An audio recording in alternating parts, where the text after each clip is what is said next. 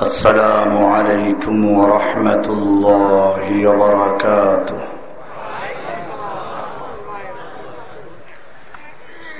الحمد لله. الحمد لله نحمده ونستعينه ونستغفره ونؤمن به ونتوكل عليه. ونعوذ بالله من شرور أنفسنا ومن سيئات أعمالنا.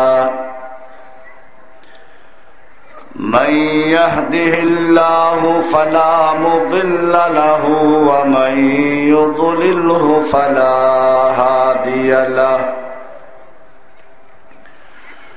وأشهد أن لا إلا الله وحده لا شريك له.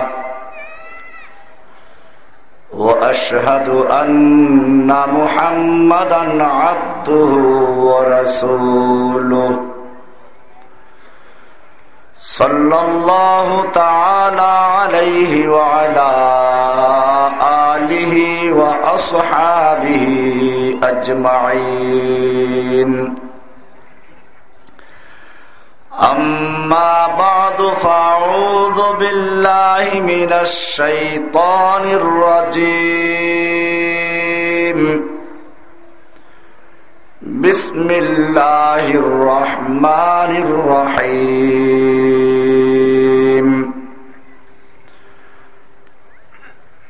لقد كان لكم في رسول الله أسوة حسنة. وقال سبحانه وتعالى في آية أخرى اليوم أكملت لكم دينكم وأتممت عليكم نعمتي ورضيت لكم الإسلام ديناً. وقال رسول الله صلى الله عليه وسلم من يرد الله به خيرا يفقهه في الدين.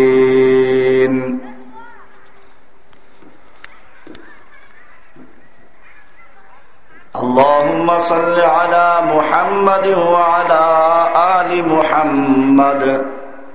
كما صليت على إبراهيم وعلى آل إبراهيم إنك حميد مجيد اللهم بارك على محمد وعلى آل محمد كما باركت على إبراهيم وعلى آل إبراهيم إنك حميد مجيد অদ্য পাঁচ জানুয়ারি দুই হাজার বারো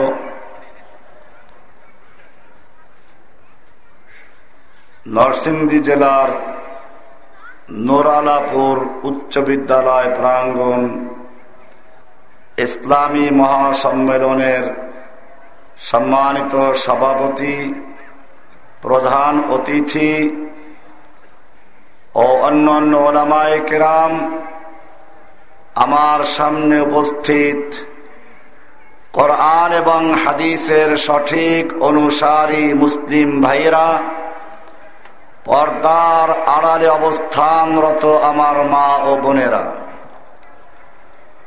আল্লাহ সুবহান মহান দরবারে লাখ শুক্রিয়া জ্ঞাপন করছি, যিনি আমাদেরকে অত্যন্ত মেহরবানি করে, অত্যন্ত ভালোবেসে আজকের এই গুরুত্বপূর্ণ মাহফিলে আসার এবং বসার তৌফিক এনায়েত করেছেন।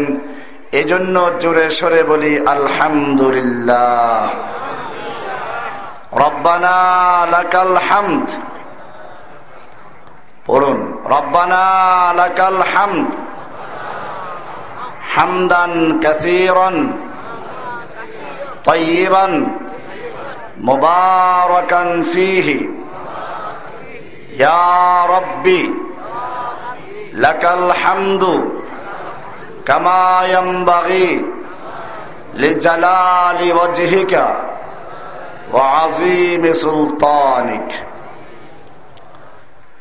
আল্লাহ রাব্বুল আলমিন যাদেরকে ভালোবাসেন, যাদের পছন্দ করেন, যাদেরকে মোহাব্বত করেন, শুধুমাত্র তাদেরকেই দিনের সহি এলেম অর্জন করার তৌফিক দান করেন। রসুল আকরাম সাল আলহি ওয়াসাল্লাম এরশাদ করেছেন আল্লাহ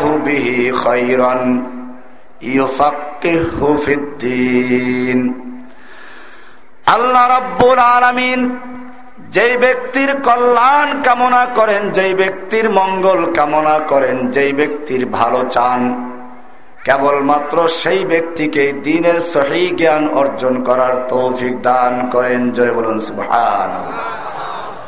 আমাদের দেশে যত ওয়াজ মাহফিল হয় পৃথিবীর অন্য কোন দেশে এরকম ওয়াজ মাহফিল আর এত বেশি হয় না। এর পরেও আমরা যত জায়গায় ওয়াজ করতে যাই, প্রশ্ন করি, ইসলাম কাকে বলে? ইসলাম শব্দের অর্থটাই অনেকে জানে না। জিজ্ঞেস করলে প্রায় বলে, ইসলাম মানে শান্তি। এখানে জিজ্ঞেস করলে হয়তো অনেকেই সঠিক অর্থ বলতে পারবে। কারণ এখানে ইতিমধ্যে আমি এসে বুঝতে পারলাম, যারা আমার লেকচার ইন্টারনেটের মাধ্যমে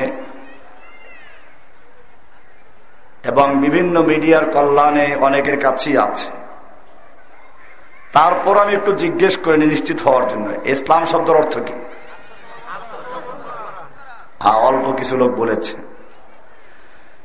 ইসলাম অর্থ শান্তি না।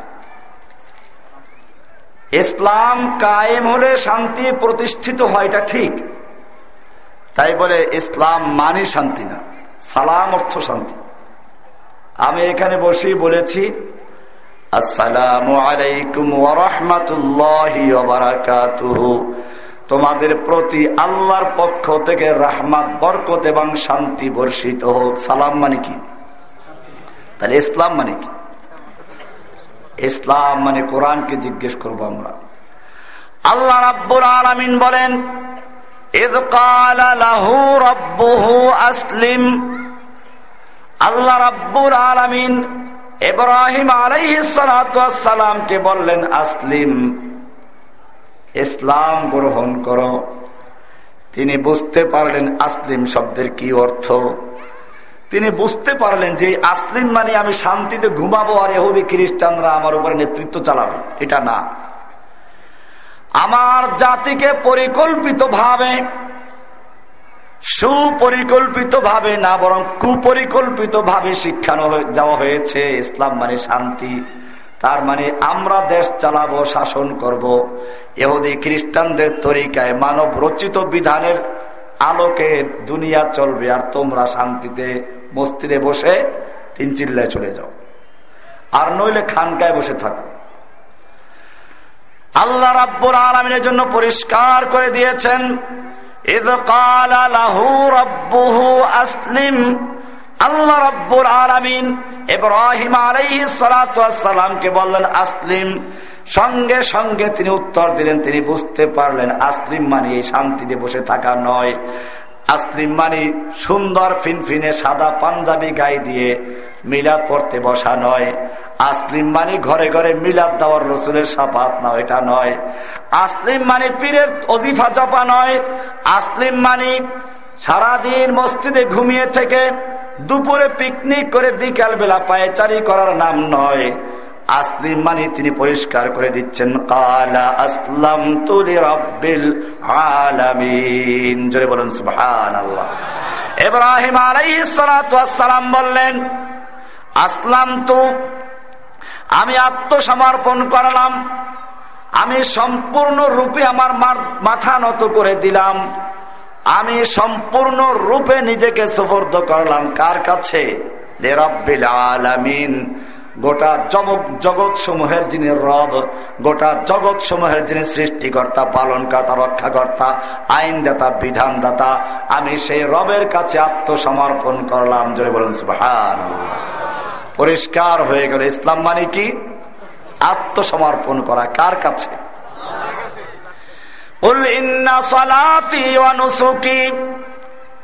আল্লাহ রাব্বুর আলমিন পরিষ্কার করে আর ঘোষণা করছেন, ঘোষণা করো, বলো মুসলিমদেরকে বলতে হবে, ঘোষণা করতে হবে, ইন্না সালাতি ওয়ানুসুকি নিশ্চয় আমার সালাত, আমার কোরবানি, আমার ত্যাগ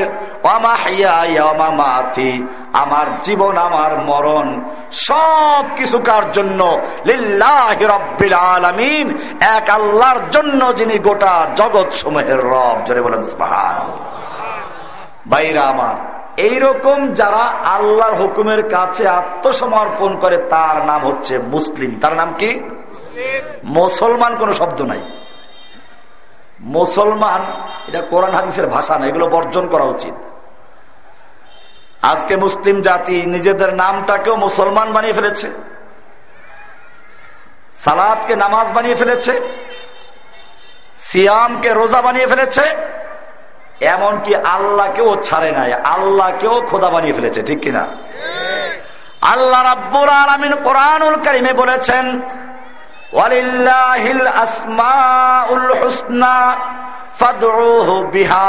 আল্লাহ তালার অনেকগুলো সুন্দর সুন্দর নাম রয়েছে। তোমরা ওই নামে আল্লাহকে ডাকো। মানুষেরা আল্লাহর সেই নিজের দেওয়া নামগুলোকে বাদ দিয়ে নিজেরা মন গড়া একটা নাম দিয়েছে খোদা, ঠিক কিনা? খোদা কি আল্লাহর সেই নামের মধ্যে আছে?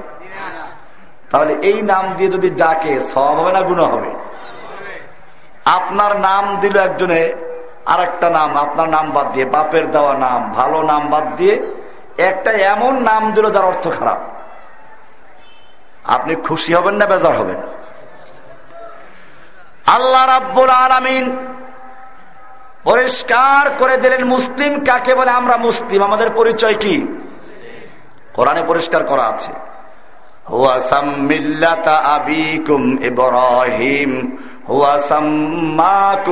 মুসলিমিন। আল্লাহ রাব্বুর আলমিন আমাদের পরিচয় দিলেন সুরায় হজ। এই সুরার আটাত্তর নম্বর আল্লাহ বলছেন, হুয়া সাম্মা কুমুল মুসলিমিন। এরপরে কোরআনের অনেক জায়গায় আয়াত আছে। ওমান আহসানু কওলাম মিম্মান দাআ ইলাল্লাহি ওয়া আমিলা সালিহান মুসলিমিন। ওই ব্যক্তির চেয়ে ভালো কথা আর কার হতে পারে?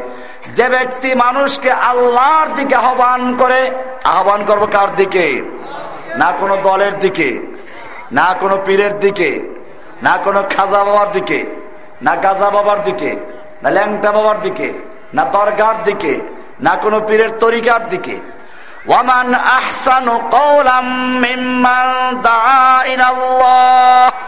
ওই ব্যক্তির চেয়ে আর কার কথা ভালো হতে পারে? যে ব্যক্তি মানুষকে আল্লাহর দিকে আহ্বান করে। এরপরে ওয়ামিলা সালিহান, এবং ন্যাক আমল করে। মুসলিমিন। এবং সে নিজে পরিচয় দেয়, আমি একজন মুসলিম। আমি একজন কি? এটা সুরায় হামিম সেজদা, এই সুরার তেত্রিশ নম্বর আয়া। বোঝা গেল মুসলিমের পরিচয় পেয়ে গেলাম। এখন যারা আল্লাহর হুকুম মানবে সে মুসলিম, চাই শুকুর হোক, কুকুর হোক এমন কি চন্দ্র, সূর্য, গ্রহ, নক্ষত্র, এরা যদি আল্লাহর হুকুম মানে এর নাম কি হবে? আর কোন মুসলমান যদি নিজের নাম দেয় মুসলমান আল্লাহর হুকুম মানে না সে মুসলমান হতে পারে, মুসলিম হতে পারে না, ঠিক কিনা? আমার এই দাবির সপক্ষে দলিল পেশ করছি। আল্লাহ রাব্বুল আলমিন কোরআনুল করিম স্পষ্ট করে বলেছেন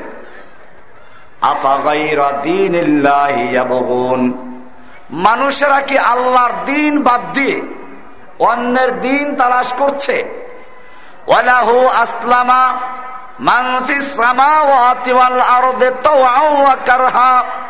অথচ আসমানে বা জমিনে যা কিছু আছে সবগুলো লাহু আসলামা। আল্লাহর হুকুমের কাছে আত্মসমর্পণ করে মুসলিম হয়ে গেছে। ইচ্ছায় হোক অনিচ্ছায় হোক, সকলেই আল্লাহর হুকুমের কাছে আত্মসমর্পণ করে আসলামা মুসলিম হয়ে গেছে।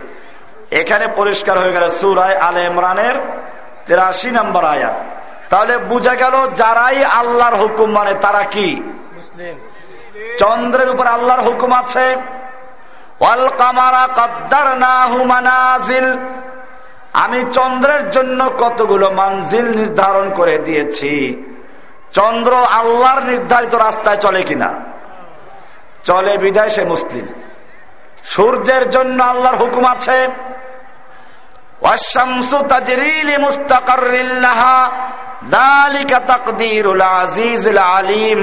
সূর্যের জন্য আল্লাহ রব্বুল আলমিন কতগুলো রাস্তা নির্ধারণ করে দিয়েছেন।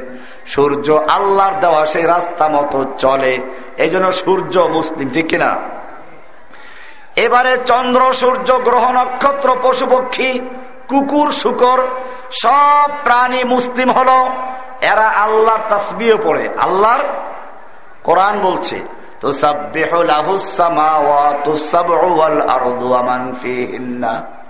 সাত আসমান এবং জমিন এবং এর মধ্যবর্তী যা কিছু আছে, সবগুলো আল্লাহর তসবি পরে কার তসবি পরে বলে, আমরা তো বুঝি না। আল্লাহ তারা সে উত্তর করা দিয়েছেন।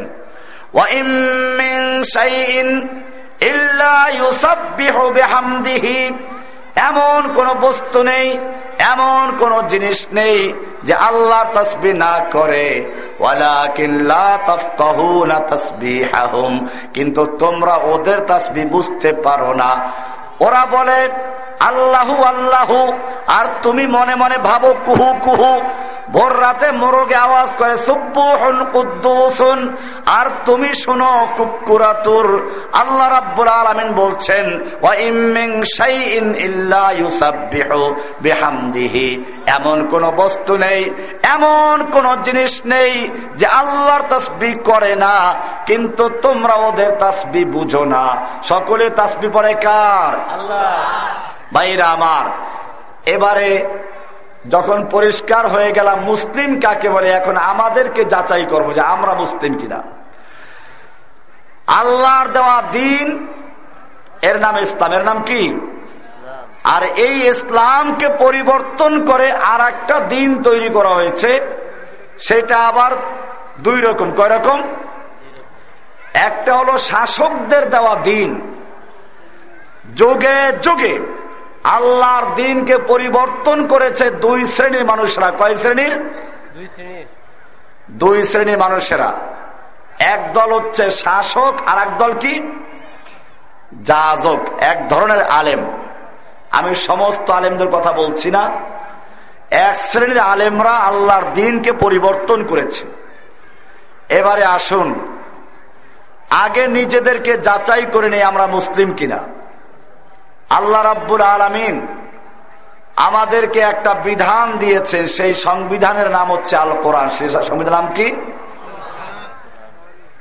এটা এরকম যেরকম ভাবে আমাদেরকে আল্লাহ চক্ষু দিয়েছেন। সবার চক্ষু ভালো আছে, কিন্তু কারেন্ট চলে গেল, আমরা কাউকে দেখতে পাচ্ছি না, ঠিক কিনা? আল্লাহ রাব্বুল আলমিন চক্ষু দিয়েছেন দেখার জন্য। এই চোখ দিয়ে দেখতে হলে আলোর প্রয়োজন। সূর্যের আলো, চাঁদের আলো, তারকার আলো, মোমবাতির আলো, বিদ্যুতের আলো। কোন প্রকার আলো যদি তোমার চোখের সামনে না থাকে, তোমার চোখের পাওয়ার যত ভালো হোক না কেন তুমি কিছুই দেখতে পাবে না। ঠিক কিনা ঠিক তেমনি ভাবে আল্লাহ রাব্বুর আলমিন মানব জাতিকে আর একটা চক্ষু দিয়েছেন, গোপন চক্ষু বাতিনের চক্ষু, বিবেক বুদ্ধির চক্ষু, আকল জ্ঞানের চক্ষু। এই চক্ষুটা দিয়েছেন আল্লাহকে চেনার জন্য, আল্লাহর সৃষ্টিকে নিয়ে গবেষণা করার জন্য, আল্লাহর বিধানকে চিন্তা ভাবনা করার জন্য, বোঝার জন্য। ও আমার ভাইয়েরা, এই আকল এবং বুদ্ধি যতই বেশি থাকুক না কেন, এটার সামনেও একটা আলোর প্রয়োজন। যদি আলো না থাকে, তোমার জ্ঞান যত বেশি হোক না কেন কিছুই তুমি জানতে পারবে না। ও ভাইজান, জ্ঞান চোখের সামনে যে আলোটার প্রয়োজন, ওই আলোর নাম হচ্ছে আল কোরআনুল করিম। জয় বলুন সুহান আল্লাহ কোরআন বলছে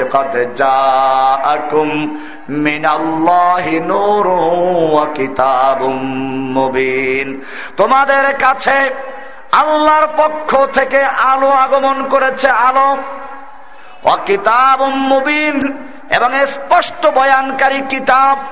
এই কিতাবটাই হচ্ছে নূর আলো। কোরআনুল কারিমে অন্যায় আল্লাহ তালা বলছেন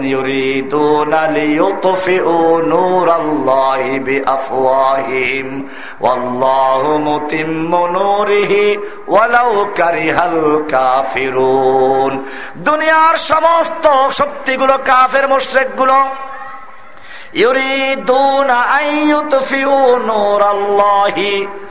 আল্লাহর নূরকে তারা নির্বাপিত করতে চায়, ফুৎকার দিয়ে নিবাতে চায়, মুখের ফু দিয়ে নিবাতে চায়। কিন্তু আল্লাহ রাব্বুল আলমিন তার নূরকে পূর্ণ করে ছাড়বেন।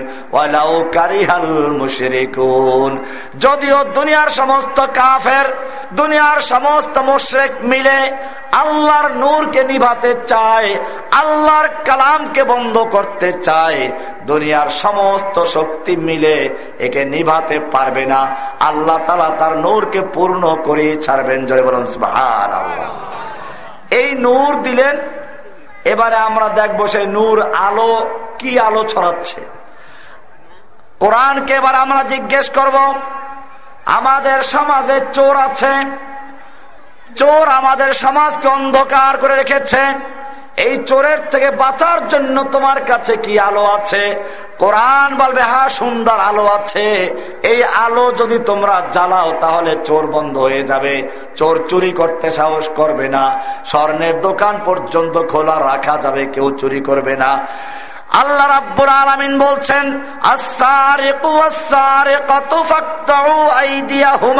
চোর চাই পুরুষ হোক চাই নারী হোক চুরি করে ধরা পড়লে ওর হাত কেটে ফেলো। আইন দিয়েছেন কে?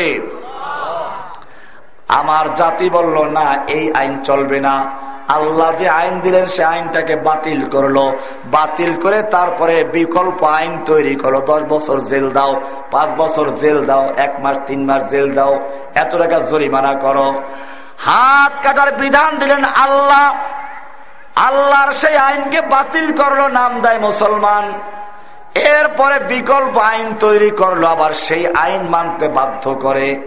আজকে যদি এখানে একজন চোর ধরা পড়ে, আর আমার মতো একশো মুক্তি একাত্তরে ফতুয়া দেয় যে এই চোরের হাত কাটতে হবে করোনার বিধান। এরপরে নুরালাপুরের মানুষেরা হাত কাটলো। তারপরে এখানে কি আর কেউ থাকতে পারবে? কেউ টিকতে পারবে না।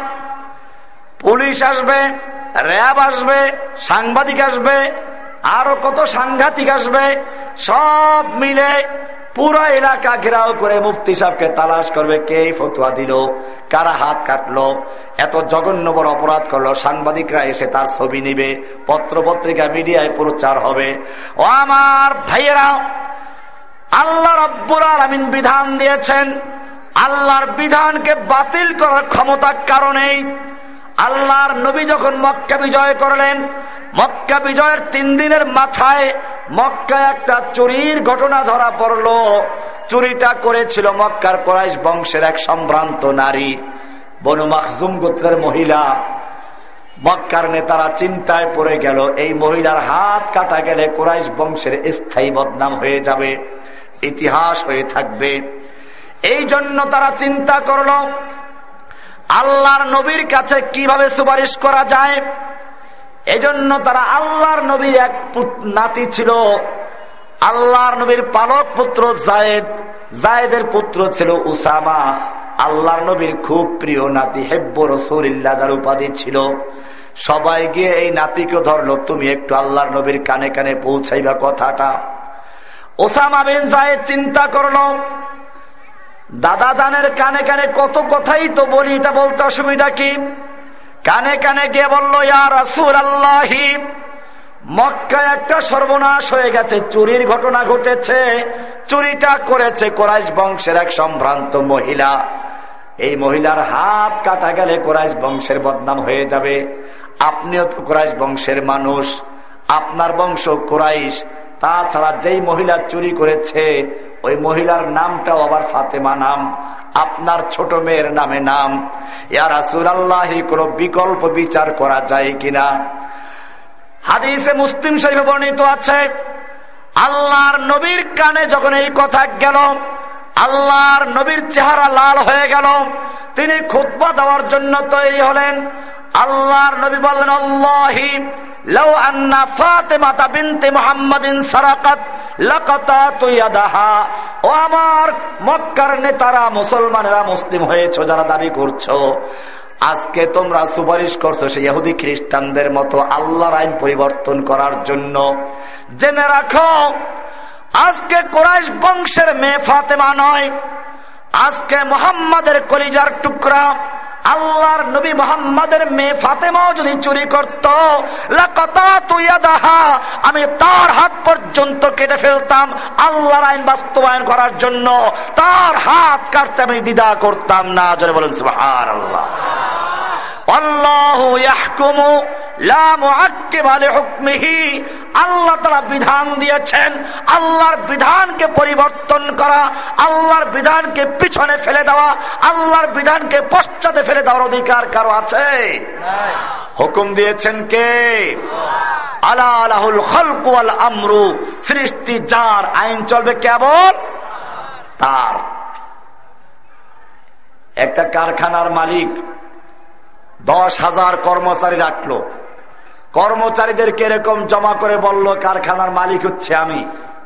আমি তোমাদের বিদায় দিব, আমি তোমাদের নিয়োগ দিব, আমি তোমাদের বেতন দিব। এই ঘোষণা করার পরের থেকে এই কর্মচারী কার কথা শুনবে? এই মালিকের কথাই শুনবে, অন্য কার কথা শুনবে? মালিক যে হুকুম দেবে তাই আইন হয়ে যাবে। এইটা যদি পরিষ্কার হয়ে যায় আসমান, জমিন, চন্দ্র, সূর্য, গ্রহ, নক্ষত্র, তুমি, আমি সব কিছু মালিককে যখন মালিক হচ্ছেন আল্লাহ, হুকুম চলবে কার? আমার ভাইয়েরা, আল্লাহর এই হুকুম যারা মানে তারা মুসলিম, যারা আল্লাহর হুকুম মানে না তারা মুসলিম থাকবে। আল্লাহ রাব্বুল আলম হুকুম দিলেন জেনাবে বিচার হারাম। কোরআন পরিষ্কার করে বলছে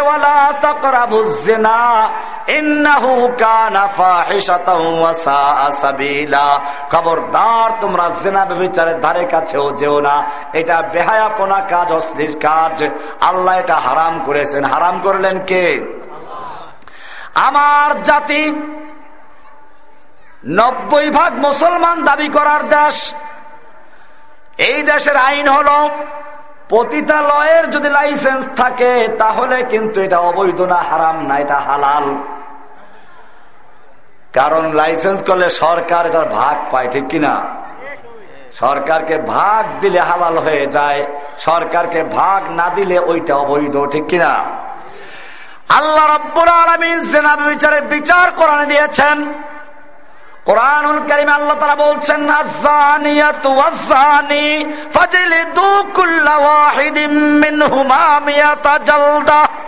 বেবিচারী নিয়ার বেবিচারী মেয়ে লোক হোক আর পুরুষ হোক, যদি ওরা ধরা পরে ওদেরকে জনসমক্ষে আনো, একশো দোররা মারো। আর যদি বিবাহিত হয়, তাহলে এবারে ছাড়াছাড়ি নাই। বিবাহিত হলে পরে গন্ডগোল করেছে। বংশের মধ্যেও গন্ডগোল লাগিয়ে দিয়েছে।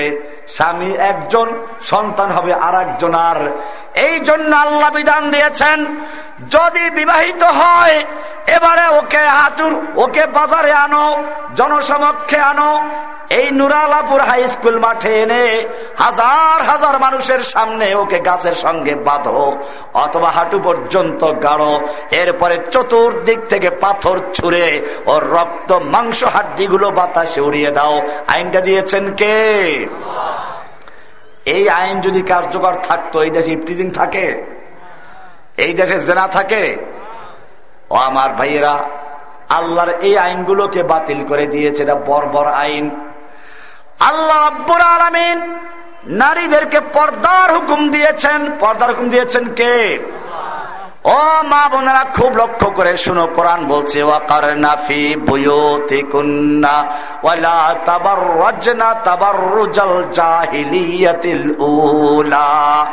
মেয়ে লোকেরা ঘরে থাকবে, পর্দা করে চলবে, তারা বেপর্দা, বেহায়াপনা অস্থির মেয়ে লোকদের মতো, জাহিলি যুগের নারীদের মতো রাস্তায় ঘুরবে না, বের হবে না। আল্লাহ তালা এরপরে বলছেন, কোরআনে পরিষ্কার হাত রয়েছে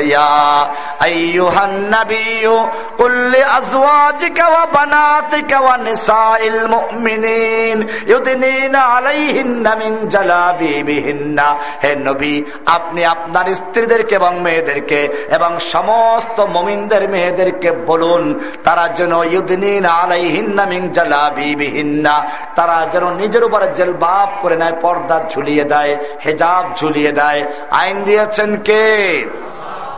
ও আমার ভাইয়েরা, আল্লাহ তালা হুকুম দিলেন পর্দা করার জন্য।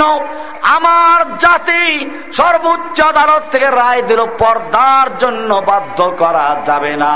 আল্লাহর হুকুমকে যারা পরিবর্তন করে রায় দেয়, মুসলমান থাকবে? আরও দেখাবো দুই চারটা, কত বিধান এরকম আছে। আল্লাহ রাব্বুর আলামিন বলছেন, সুদ হারাম কোরআন পরিষ্কার করে বলছে আল্লাহ তালা ব্যবসাকে হালাল করে দিয়েছেন আর সুদকে করেছেন হারাম। এরপরে আল্লাহ তালা সুরায় বাকারার দুইশো উনসত্তর উনাশি নম্বর আয়তে বলছেন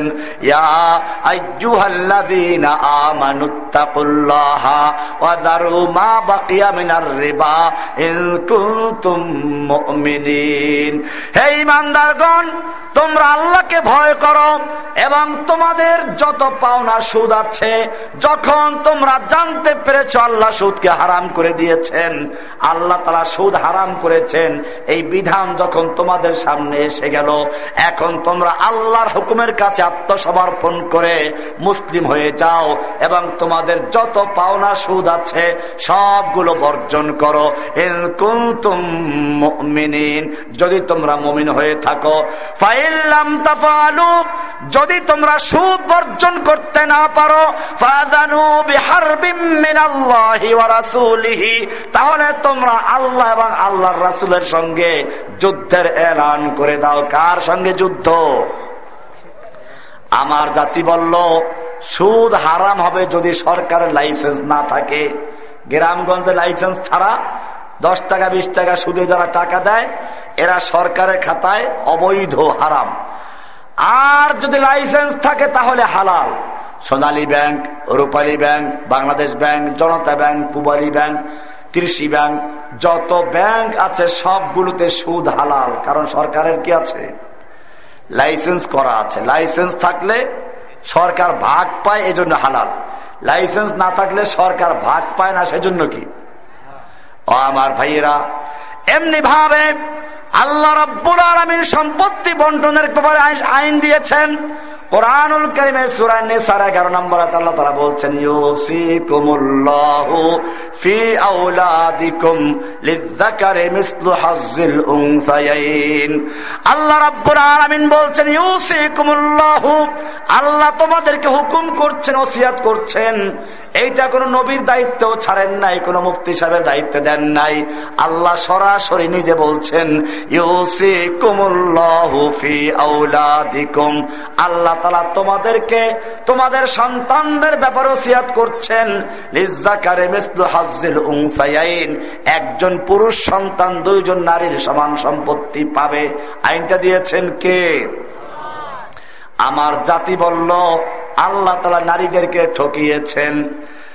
শুধু এ পর্যন্তই নয় আল্লাহ রাব্বুল আলামিন কোরআনুল কারীমে বিধান দিয়েছেন, ইন্নামাল খামরু ওয়াল মাইসির ওয়াল আনসাবু ওয়াল আজলামু রিজসুম মিন আমালিশ শাইতানি ফাজতানিবুহু। নিশ্চয় মদ, জুয়া, মূর্তি, লটারি, এসবগুলো হারাম, নাপাক, শয়তানের কাজ। খবরদার যারা মুসলিম দাবি করো, তারা এর থেকে বেঁচে থাকো। হুকুম দিলেন কে? আল্লাহ বললেন, মদ হারাম। আমার জাতি বলল, মদের যদি লাইসেন্স থাকে তাহলে হালাল। সরকারি মদের কারখানা আছে না? মদের কারখানা পর্যন্ত সরকারি আছে। ফাইভ স্টারে মদ হালাল, কারণ সরকারের লাইসেন্স করা আছে। সরকারের খাতায় লাইসেন্স থাকলে হালাল, আর লাইসেন্স না থাকলে কি? ও আমার ভাইয়েরা এমনি ভাবে মূর্তি সম্পর্কে তো এখন মারাত্মক ঘটনা ঘটে গেল। এই দেশের ধর্ম প্রতিমন্ত্রী। মুসলিম নামের কলঙ্ক এরা। ঘোষণা করল, মসজিদগুলোর অর্ধেকটা মূর্তি পূজার জন্য খালি করতে হবে। জোরে বলেন নওয়াজ পত্রিকা দেখেন নাই? ও আমার ভাইয়েরা, আল্লাহর নবী নাকি মূর্তি পূজার জন্য মসজিদের নবমীর অর্ধেকটা খালি করে দিয়েছিলেন? কি মিথ্যা অপবাদ নবীর উপরে দিয়েছে? ইতিহাস পড়ো। আল্লাহর নবী যখন মক্কা বিজয় করলেন আল্লাহর নবীর মাথায় লোহার পোশাকগুলো ছিল, শরীরে লোহার পোশাক ছিল।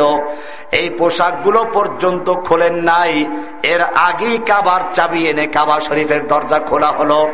এরপরে ভিতরে ঢুকে এবং বাইরে যতগুলো মূর্তি ছিল, তিনশো ষাটটা মূর্তি আল্লাহর নবী বর্ষা দিয়ে আঘাত করে বললেন, যা আল হাক্কাল বাতিল, ইন্নাল বাতিল সত্য সমাগত মিথ্যা বিতাড়িত এবং মিথ্যা ধ্বংস হওয়ার বস্তুই বটে। এই বলে যখন ইঙ্গিত করলেন, প্রত্যেকটা মূর্তি পরে চূর্ণ বিচূর্ণ হয়ে গেল। সম্পূর্ণ কাবাকে মূর্তি মুক্ত করলেন। মূর্তির থেকে খালি করে, কাবাকে মূর্তি থেকে পবিত্র করে আল্লাহর নবী এর পরে লোহার পোশাক খুললেন, যুদ্ধের পোশাক খুললেন। আমার জাতি! আল্লাহর নবী যেই মসজিদ থেকে মূর্তি বের করেছেন সেই ঘরে যারা মূর্তি ঢুকাতে চায়, তাদের বিরুদ্ধে যুদ্ধ করতে গিয়ে যদি বুকের তাজা রক্ত ঢিলতে হয়, রাজি ইনশাআল্লাহ? কিসের মুসলমান? মুসলিম দাবি করে, আমি আরও দেখাতে পারি, কয়েক ঘণ্টা চলে যাবে, আল্লাহর বিধানগুলিকে পরিবর্তন করেছে। আর দাবি করে মুসলিম, এই জন্য আপনারা তো পড়তে বুঝতে পারেন নাই, কেন আমি মুসলিম বুঝাচ্ছি? একটু মনে মনে বিরক্ত হচ্ছিল অনেকে। যে মুসলিম কেন এটা তো বোঝানোর দরকার আছে। এই মুসলিম পরিষ্কার হলে সব পরিষ্কার হবে। মুসলিম মানে হচ্ছে আল্লাহর বিধানের কাছে আত্মসমর্পণ করা। এতক্ষণ দেখালাম, আল্লাহর বিধানকে পরিবর্তন করেছে, বাতিল করেছে। এবারে বলো যারা আল্লাহর এতগুলো বিধানকে বাতিল করল, তারপরে বিকল্প আইন তৈরি করল, তারা মুসলমান থাকবে? শয়তান কয়টা আইন অমান্য করেছিল? আল্লাহ তালা শয়তানকে বলেছিলেন, আদমকে চেষ্টা করো।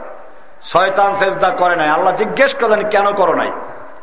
শয়তান যদি বলতো, আমি অন্যায় করেছি, মাফ করতেন না? আদমও তো অন্যায় করেছিল। আল্লাহ তারা জিজ্ঞেস করলেন, কেন এমনটা করলা তুমি? আদম বললেন, রব্বানা জলামনা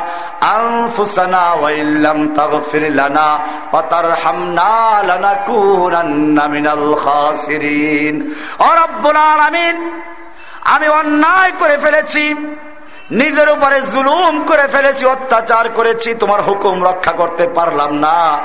আল্লাহ, তুমি যদি আমাকে ক্ষমা করে না দাও, তুমি যদি আমার প্রতি দয়া না করো, আমি তো ধ্বংস হয়ে যাবে, ক্ষতিগ্রস্ত হয়ে যাব।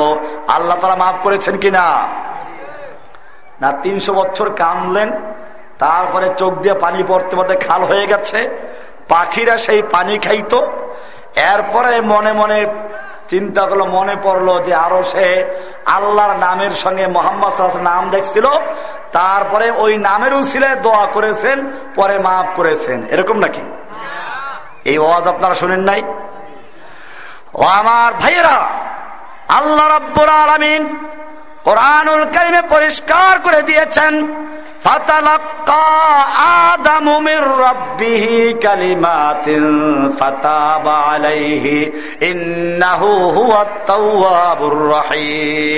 আল্লাহ রাব্বুল আলামিন কোরআনুল করিমের সুরা বাকার সাত্রিশ নম্বর হাতে বলছেন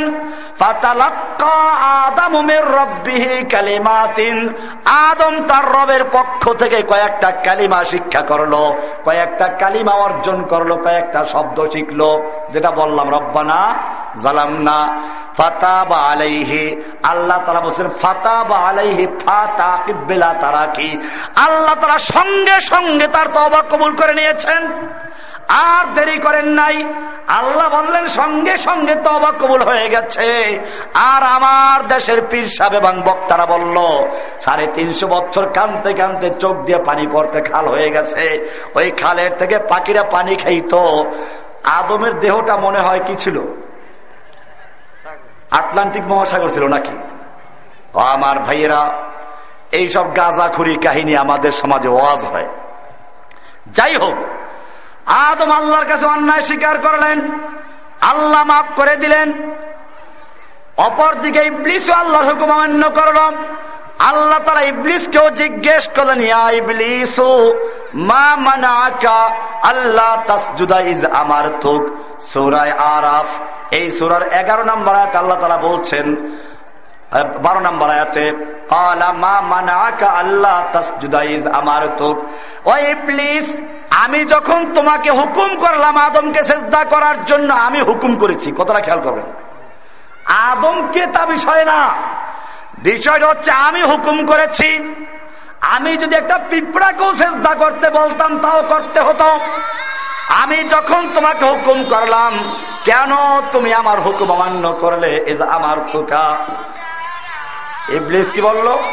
আলা আনা খাইরুম মিনহু। আল্লাহ, আমি তো আদমের চেয়ে ভালো। আনা খৈরুম মিনহু, আদমের চেয়ে ভালো। আপনি আমাকে সৃষ্টি করেছেন আগুন দিয়ে, আদমকে মাটি দিয়ে। আগুনের গতি হচ্ছে ঊর্ধ্বে, মাটির গতি হচ্ছে নিম্নে। আগুন যদি নিচেও জ্বালাই উপরে উঠে, আর মাটি যদি উপরে ছুঁড়ে মারে, নিচে চলে আসে, সুতরাং যুক্তির কথা হলো, আদম আমার সামনে নত হবে। আমি আদমের সামনে নত হওয়া যুক্তিসঙ্গত নয়। সুতরাং তোমার হুকুমটা যুক্তিসঙ্গত হয় নাই। তুমি আমার পাওনা আমার অধিকার হরণ করেছ। মানব অধিকার লঙ্ঘন হয়েছে নাকি? ইবলিস অধিকার লঙ্ঘন হয়েছে। ও আমার ভাইয়েরা বোঝা গেল আল্লাহর হুকুমের বিরুদ্ধে যারা যুক্তি দিয়ে আল্লাহর আইনকে বাতিল করে তাদের প্রথম যুক্তিবাদীর নাম কি? ইবলিস। আমাদের দেশে এখন ওয়াইজদের নামের সঙ্গে যুক্তিবাদী আছে, ঠিক কিনা?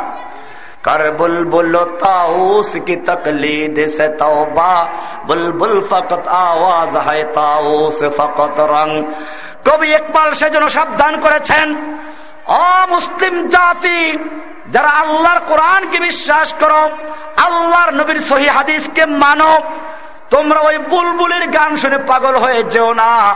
আর ওই ময়ূর পাখির রং ভেষভূষা দেখে পাগল হয়ে যেও না। কোন পীর, কি সুন্দর চেহারা। চেহারা তো সুন্দর হবে বসে বসে খাইলে সুন্দর হবে না। যত রকমের হাদিয়া, তোপা আছে, সব খাইতে থাকে। কর বুলবুল তাউস কি তকলি দেশে তওবা? বুলবুল ফকত আওয়াজ হয় তাউস, ফকত রং। তুমি বুলবুলের অনুসরণ করো না, আর ময়ূর পাখির অনুসরণ করো না। ময়ূর পাখির খেলে রং আছে, নাচতে জানে না, আর বুলবুলের গান আছে, আর কিছুই জানে না। ওদের কোরআন হাদিসের কোনো এলেম নাই।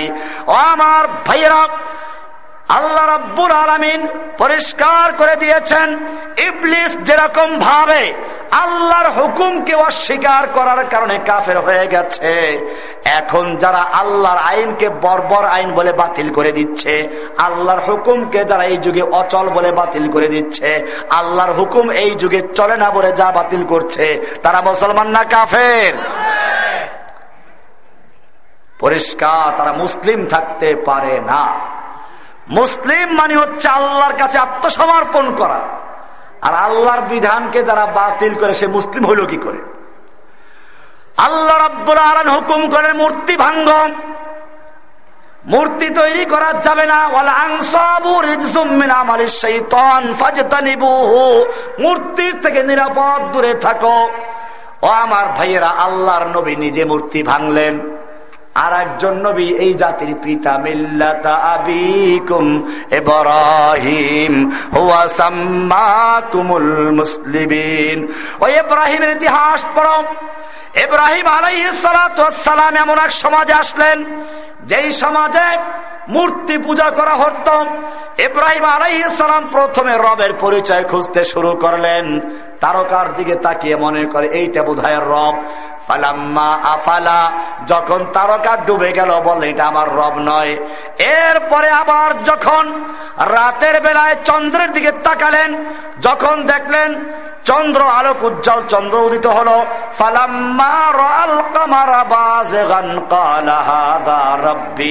যখন আলোক উজ্জ্বল, তারকা দেখলেন, চাঁদ দেখলেন বলেন এটা আমার রব। ফালাম্মা আফালা, যখন চাঁদ ডুবে গেল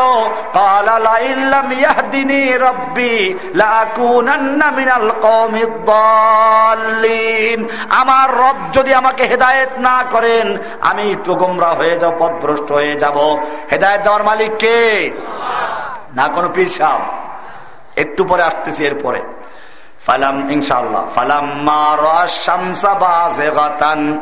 এরপরে যখন দিনের বেলায় আবার সূর্যের দিকে তাকালেন আলোক উজ্জ্বল সূর্য দেখলেন। আকবর। এই সূর্যটাই তো আমার রব, এটা অনেক বড়।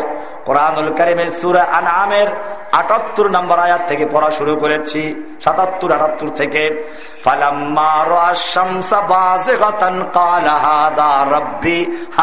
আকবর, এটা বড়। ফালাম্মা ফালাত যখন সূর্য ডুবে গেল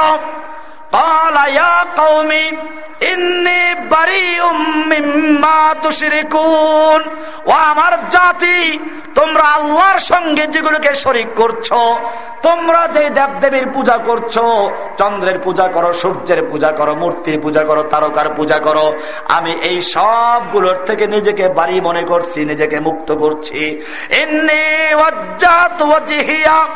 আমি আমার চারা মতো করলাম কার দিকে? না কোনো খাজা বাবার দিকে, গাজা বাবার দিকে, পীর বাবার দিকে। আমাদের দেশে জিকিরের সময় বসে, পীরের মরিদ্রা বসে। আমি আমার কলবের দিকে মোতাবাজ্য আছি। আমার কলব পীর সাহ কেবলার কলবের দিকে মোতাবাজ্য আছে। পীরের সঙ্গে মিশে যায়, পীরের কল্পনা করতে হয়। পীরের দিলে দিল মিশাইলে জিন্দা দিল, মুর্দা দিল, জিন্দা হয় ওদের কবিতা। পীরের দিলের সঙ্গে দিল মিশাইতে হইবে। পীরের ছবি মনে মনে কল্পনা করতে হবে, অন্তরে বসাইতে হইবে। ও আমার ভাইয়েরা, আল্লাহর নবীর সাথ করেছেন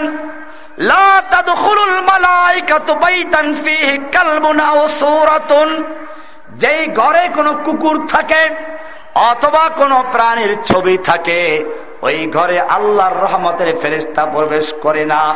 তাহলে যেই অন্তরের মধ্যে, যেই মুড়িদের কলবের মধ্যে পীরের ছবি আছে, ওই দিলের মধ্যে আল্লাহর রহমতের ফেরিস্তা ঢুকবে? ও আমার ভাইয়েরা, পীরের ছবি কল্পনা করে, পীরের দিলের সঙ্গে দিল মিশায়, এরপরে বলে, আমি আমার কলবের দিকে মোতাবাজ্য আমার কলব আমার পীর সাহেবের কলবের দিকে মোতাবাজ্য পীর সাহেবের কলব তার কলবের দিকে, তার পীরের দিকে। এইরকম হাজার হাজার পীরের মাধ্যম হইয়া তারপরে আল্লাহর দিকে মোতাবাজ্য আমি বলি, ভাইজান, আপনি যখন আপনার পীর সাহেবের কলবের দিকে কলবটা মোতাবাজ্য করলেন, ওই সময় পীর সাহেবের কলবটা তার পায়খানায় আছে। তোমার কলবটা কোথায় যাবে? তুমি যখন তোমার কলবটা মোতাবাজ্য করলে পীরের কলবের দিকে, পীর সাহ কেবলা তখন ওই সময় তার বিবি সাহেব আর কলবের দিকে মতাজ্জ আছে। তোমার কলবটা কই যাইবে? কোরআন পরিষ্কার করে দিয়েছে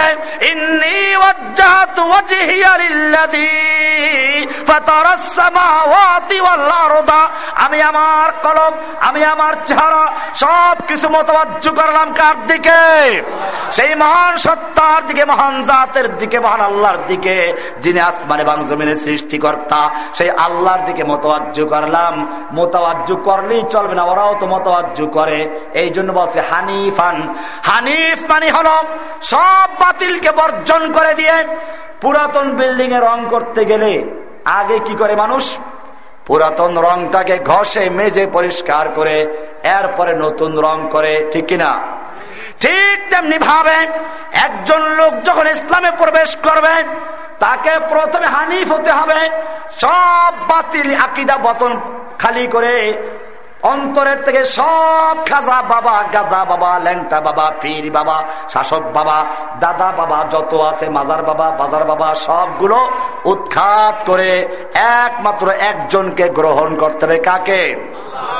এই জন্য বলছে হানিফান এইটাই ইসলামের মূল মন্ত্র এইটার নামে হচ্ছে তৌহিদ। এইটা ছাড়া কোনো ব্যক্তি ইসলামে প্রবেশ করতে পারে না। ও আমার ভাইয়েরা, সেই জন্য কোন ব্যক্তি ততক্ষণ পর্যন্ত মুসলিম হতে পারে না। যতক্ষণ পর্যন্ত দুইটা সাক্ষী না দেয়। কয়টা সাক্ষী? সাক্ষী দিতে হবে। সাক্ষী দিতে হবে সাক্ষী। এই জন্য আল্লাহ কোরআনে প্রশ্ন করেছেন আকবর শাহাদা? আল্লাহ বলছেন আকবর শাহাদা? বলো, সবচেয়ে বড় সাক্ষ্য কোনটি? আজকে যদি মুসলমানদেরকে এই প্রশ্ন করা হয়, বলতে পারে না। কিন্তু পীর সাহেবের তরিকা কয়টা জিজ্ঞেস করেন, বলতে পারবে। লতিফা কয়টা তা বলতে পারবে। তরিকার পীর মুর্শেদদের সাজারা পর্যন্ত মুখস্থ আছে। আল্লাহ তারা প্রশ্ন করেছেন, কুল আকবর শাহাদা? সবচেয়ে বড় সাক্ষ্য কোনটি? আল্লাহ তারা বলছেন, কুলিল্লাহ শাহিদুম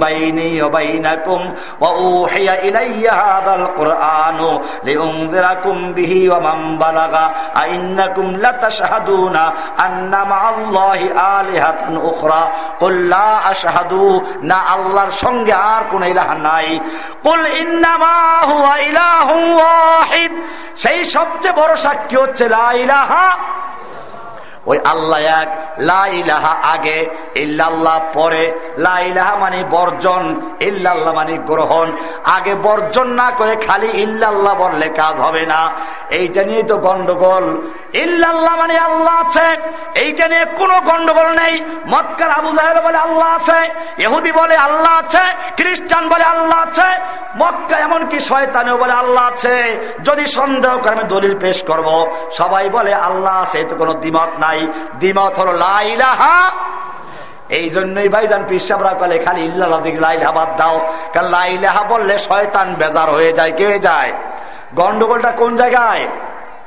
লাইলাহা এই জন্য কোন কোন পীর সাহ বলে লাইলাহা আসতে বলো, ইল্লাল্লাহ, জোরে বলো, আছে না এরকম পীর তরিকায়?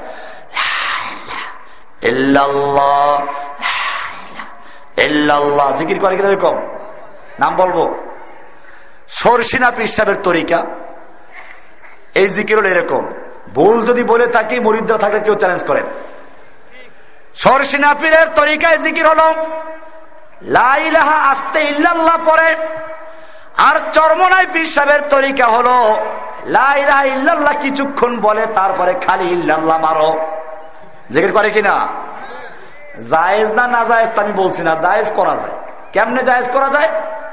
আল্লাহকে বলবেন যে আল্লাহ, আগে তো লাইলাহা ইল্লাল্লাহ বলেছি এখন আমি খালি ইল্লাল্লাহ মারতেছি। তুমি ওই আগের থেকে লাইলাহা লাগাইয়ে লও। এইরকম তাবিল করলে জায়েজ আছে না জায়েজ না। কিন্তু আমি জিজ্ঞেস করতে চাই, ইল্লাল্লাহর জিকির আল্লাহ করেছেন কি, আল্লাহ তারা শিখাইলেন কিনা, কোরআনে আছে কিনা, আল্লাহর নবী শিখাইলেন কিনা, হাদিসে আছে কিনা, ইল্লাল্লাহর জিকির আল্লাহ নবী সাহাবিরা করেছেন কিনা আল্লাহর নবী শিখান নাই কোরআনে নাই হাদিসে নাই সাহাবিরা করেন নাই আল্লাহর নবী করেন নাই। ও মুসলমান আল্লাহর নবী যেই জিকির শিক্ষা দিলেন না এই জিকির যদি কোনো পীর শিখায় ওই পীরের তরিকা মানা যাবে? লাইলা কেন বাদ দিচ্ছে? আমি তোমাদের ক্লিয়ার করতে চাই, ওই লাইলাহা নিয়েই গন্ডগোল আসলে এই জন্য লাইলাহা বললে শয়তান বেজার হয়, লাইলাহা বললে এহুদি বেজার হয়, লাইলাহা বললে দুনিয়ার সমস্ত কুফাররা বিরুদ্ধে খেপে যায়। সেই জন্য ওরা চক্রান্ত করে লাইলাহাটাকে বাদ দিয়েছে। নতুবা আমি দেখব আল্লাহকে বিশ্বাস করে এহুদিরা আল্লাহকে বিশ্বাস করে খ্রিস্টানরা, আল্লাহকে বিশ্বাস করে দুনিয়ার যত কাফের মুসলিকেরা কোরআনে পরিষ্কার বলা আছে, আমার দেশের মানুষকে ভুল বুঝানো হয়।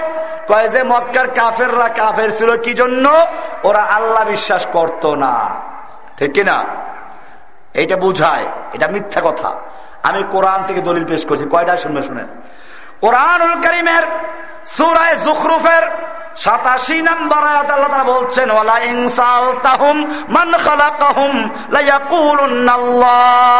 হে নবী, আপনি যদি মক্কার কাফেরদেরকে জিজ্ঞাসা করেন, ওয়ালা ইনসাল তাহুম আপনি যদি ওদেরকে জিজ্ঞাসা করেন, ওদেরকে কাদেরকে? ওই মক্কার কাফেরদেরকে? আবু জাহেল, আবুল আহাবদেরকে জিজ্ঞেস করেন, মান খালাকাহুম, কে ওদেরকে সৃষ্টি করেছে? লাইয়া লায়াকুলুন্নাল্লাহ। তারা বলবে, সৃষ্টি করেছেন কে? ও ভাইজান, তুমি যেরকম বিশ্বাস করো সৃষ্টিকর্তা আল্লাহ, মক্কার কাফেররাও বিশ্বাস করত ওদের সৃষ্টিকর্তাকে এতে কোন পার্থক্য নাই, কোরআন থেকে দলিল আছে।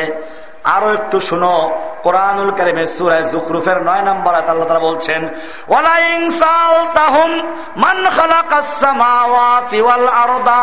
হে নবী, আপনি যদি ওদেরকে জিজ্ঞাসা করেন, কে সৃষ্টি করেছে আসমান সমূহ এবং জমিন?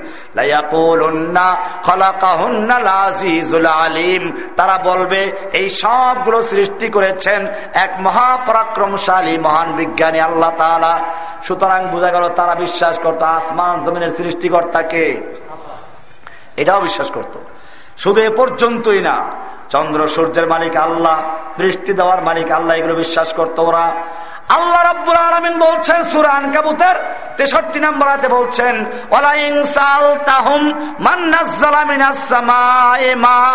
হে নবী, আপনি যদি ওদেরকে জিজ্ঞাসা করেন, মক্কার আবু জানাবুল আবদেরকে জিজ্ঞেস করেন, কাফেরদেরকে জিজ্ঞেস করেন, কে আসমান থেকে পানি বর্ষণ করে? অতবার সেই পানির মাধ্যমে মৃত্যু জমিনকে শুকিয়ে চৌচির হয়ে যা জমিনকে আবার পানি দিয়ে তরু তাজা করে ফসল উৎপন্ন করার মতো যোগ্যতা দান করেন কে? তারা বলবে, সব করেন কে? তাহলে বৃষ্টি দেওয়ার মালিক আল্লাহ, ফসল দেওয়ার মালিক আল্লাহ। এইগুলো মক্কার কাফেররা বিশ্বাস করত। আরও অনেক কিছু আছে। চন্দ্র সূর্যর মালিক আল্লাহ আল্লাহ বলছেন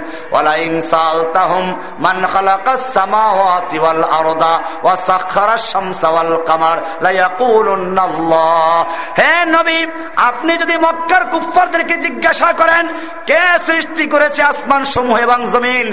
কে তোমাদের অধীনস্থ করে দিয়েছেন নিয়ন্ত্রণ করেন চন্দ্র এবং সূর্যকে? তারা বলবে, সব করেন কে? এরকম ইহুদি খ্রিস্টানরাও বিশ্বাস করে আল্লাহ আছে। কোরআনের সুরায় মায়দার আঠারো নম্বরতে আছে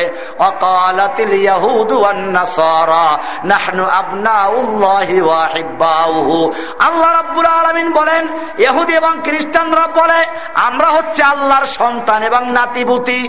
আবনা ইবনুনের বহুবচন। এবনুল মানে সন্তান আপনা তার বহু বচন মানে সন্তান নাতি পুতি সবগুলোকে একসাথে বলে আপনা উন আল্লাহ তারা বলছেন এহুদি এবং খ্রিস্টানরা বলে, নাহনু আবনা উল্লাহি আমরা হচ্ছে আল্লাহর সন্তান, আল্লাহর নাতিপুতি ও আহেব্বাউহু এবং আল্লাহর প্রিয় নাতিপুতি। ও আমার ভাইয়েরা, যারা নিজেদেরকে আল্লাহর সন্তান দাবি করে, নাতিপুতি দাবি করে, তারা আল্লাহ বিশ্বাস করে কিনা? সবচেয়ে জ্বলন্ত প্রমাণ, আমাদের নবীজের আব্বার নাম কি? আবদুল্লাহ। আল্লাহ যদি বিশ্বাস না করে, আবদুল্লাহ নাম রাখে কেউ? আমার ভাইরা, আল্লাহ বিশ্বাস করত। শয়তানেও বিশ্বাস করে, আল্লাহ আছে। কোরআন পড়ুন। শয়তান যখন জান্নাত থেকে বহিষ্কৃত হলো, শয়তান কোন মাজারওয়ালার কাছে প্রার্থনা করে নাই, শয়তান কোন খাজা বাবার কাছে যায় নাই। শয়তান পরিষ্কার আল্লাহর কাছে প্রার্থনা করেছে, কোরআন বলছে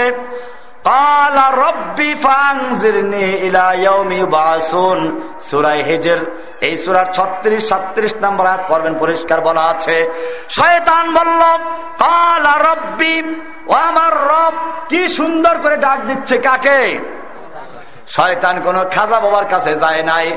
আমার দেশে মুসলমান নাম দাবি করে আর বিশ্বাস করে, আল্লাহর ধন রসুলকে দিয়ে আল্লাহ গেছেন খালি হয়ে। বলেন এরকম? রাসুলের ধন খাজাকে দিয়ে রাসুল গেলেন খালি হয়ে। রাসুলের ধন খাজায় পেয়ে লুকিয়েছে আজমিরে। কেউ ফেরে না খালি হাতে খাজারে তোর দরবারে। চিৎকার মেরে বলো নাউজবিল্লা আমার ভাইয়েরা, মুসলমান নাম। আর হাকিদা হলো আল্লাহ খালি হয়ে গেছেন সব খাজাকে দিয়ে। শয়তান ওই বিশ্বাস করে নাই। শয়তান জান্নাত থেকে বহিষ্কার হওয়ার পরও বিশ্বাস করে। সবকিছুর মালিককে আজমিরেও লেখা আছে, মাজারের পাশে লেখা আছে। উর্দুতে লেখা ইয়ে আসমান হায় তেরা, এ জমিন হায় তেরি, মকসুদ মেরা কর দে পুরা, আয় খাজা আজমিরি। জোরে বলুন নওয়াজবিল্লা কি অর্থের? ওইখানে লেখা আছে, আসমান তোমার, জমিন তোমার। ওহে বাবা আজমিরি, আমার দিলের মকসুদ পূরণ করে দাও তুমি বাবা আজমিরি। মক্কার কাফেররাও বিশ্বাস করতো, আসমানের মালিক আল্লাহ, জমিনের মালিক আল্লাহ, শয়তানও বিশ্বাস করতো, দেওয়ার মালিককে আর এই মুসলমানরা নাম দেয় মুসলমান, আর বিশ্বাস করে সব দেওয়ার মালিককে আবার পীর বুজুর্গদেরকে লক্ষ্য দিল আজম আছে না? ওই ভাই গাউস মানে হলো বিপদে উদ্ধারকারী ত্রাণ ত্রাণকর্তা, সাহায্যকর্তা। আজম মানে সবচেয়ে বড়। এবারে দুইটাকে মিলাও। আও গাউসুল আজম মানে সবচেয়ে বড় ত্রাণকর্তা। সবচেয়ে বড় ত্রাণকর্তা কোন পীর না আল্লাহ। তাহলে যারা বিশ্বাস করে গাউসুল আজম বড় পীর আব্দুল কাদের জেলানি, গাউসুল আজম মাঝ ভান্ডারি, গাউসুল আজম মুক্তবুক ও আমার ভাইয়েরা, আমি জিজ্ঞেস করতে চাই, তারা মুসলমান না মোশরেক? আল্লাহ মানে আবার সিরেকে করে। আল্লাহ তালা এই জাতীয় লোকদের সম্পর্কে কোরআনে স্পষ্ট বলেছেন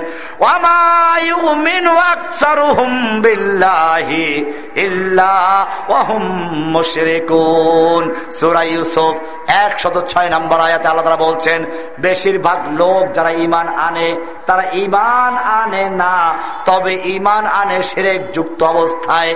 তার মানে বেশিরভাগ লোক ইমানের দাবি যারা করে, এরা বেশিরভাগ লোক ইমান আনা সত্ত্বেও মোশরেক। ইমান আনা সত্ত্বেও কি? কইবেন যে, হুজুর, এবারে একটা প্রশ্ন আছে। মক্কার লোকেরা মূর্তি পূজা করত, আর আমাদের, এরা তো আর মূর্তি পূজা করে না। এই জাতি তো মূর্তি পূজা করে না। আমার ভাইয়েরা, আমি আপনাদেরকে পরিষ্কার করে দিতে চাই, আপনারা ভুল বুঝতেছেন। মক্কার লোকেরা মূর্তি পূজা করত ঠিকই কিন্তু ওই মূর্তিকে তারা আল্লাহ বিশ্বাস করত না, ওই মূর্তিকে তারা মাহবুদ মানত না। বরং মূর্তি কেন পূজা করত? শুনুন, মূর্তিগুলোকে তারা আল্লাহকে পাওয়ার জন্য মাধ্যম হিসাবে ব্যবহার করত, মাধ্যম মনে করত। কোরআনে পরিষ্কার আল্লাহ ওদের সম্পর্কে বলেছেন, তারা বলতো হজ তেহাত্তর নম্বর আয়াত, সুরায় আরাফ, একশো চুয়াত্তর নম্বর করো। আল্লাহ রব্বুর আলমিন কোরআনে পরিষ্কার করে দিয়েছেন যারা আল্লাহকে বাদ দিয়ে ওই দেব দেবী আর মূর্তির পূজা করে, ওই মূর্তি পূজকদেরকে জিজ্ঞেস করো, তোমরা কেন মূর্তি পূজা করছ? তারা বলবে, মা না বুধুহুম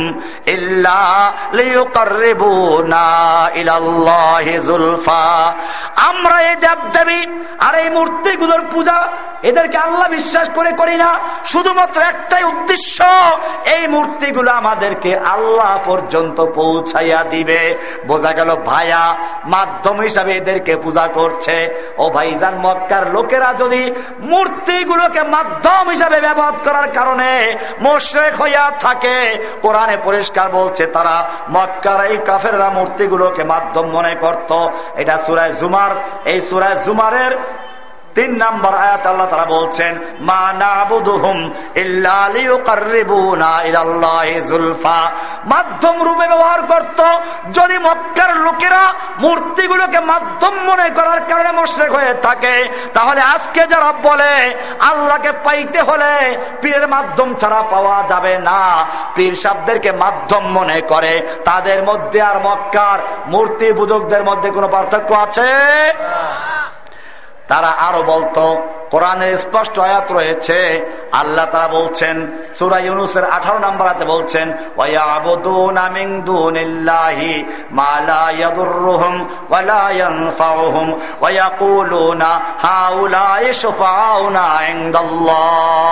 আল্লাহ রব্বুল আলমিন বলছেন, ওই মক্কার কুফারেরা মূর্তি পূজকেরা, এই ইন্ডিয়ার হিন্দুরা, পুরা দুনিয়ার মূর্তি পূজকরা, যারা মূর্তি পূজা করে, কেন পূজা করে জিজ্ঞাসা করো ওদেরকে, ওরা বলবে মাহাউলা এই দেবদেবী আর মূর্তিগুলো আমাদেরকে আল্লাহর কাছে সুপারিশ করে নিয়ে যাবে। ও ভাইজান, এই জন্য সুপারিশকারী হিসেবে যদি মূর্তি পূজা করলে, মূর্তির আনুগত্য করলে, মূর্তির অজিফা মানলে, যদি মূর্তি পূজকরা মুশ্রেক হয়ে যায়, তাহলে যারা বিশ্বাস করে পীর ডানা ধরে বেশতি নিয়ে যাবে, তারা মুশ্রেক হবে কিনা? সব পীরদের এই আকিদা। কোন পীরদের আকিদা বেশ কম নেই। পীর দুই রকম আছে, দাবি করে এরা। এদের ভাষায় পীর দুই রকম, একদল ভণ্ড পীর, একদল হকানি পীর। আমি বলি, ভাইজান, পায়খানা আবার গন্ধওয়ালা আর গন্ধ ছাড়া যেটাই হোক, দুইটাই না পাক কিনা। পীর ইসলামের নেই। এই পীর সাহেবেরা বলে, সবচেয়ে হকানি পীর যাকে দাবি করে, এই দেশের মানুষেরা যার বেশিরভাগ মুরিদ, মাদ্রাসায় আছে, হাজার হাজার আলেম আছে ওই চরমনায় পিসাবের বই ভেদে মারেফাত খুলে দেখো। পৃষ্ঠা নাম্বার চৌত্রিশ, পরিষ্কার লেখা আছে, বান্দা অসংখ্য গুণা করার কারণে আল্লাহ মাফ করতে চায় না। পীর অনুনয় বিনয় করে আল্লাহর কাছে মাফ চায়, তারপরে আল্লাহ মাফ করে, নইলে মাফ করে না। বলে নওয়াজ আমার ভাইয়েরা, যদি বইয়ের রেফারেন্স ঠিক না থাকে, আমাকে ধরো। আর যদি ঠিক থাকে তবা করো। আল্লাহ তারা বলছেন স্পষ্ট বলছেন কল্লিয়া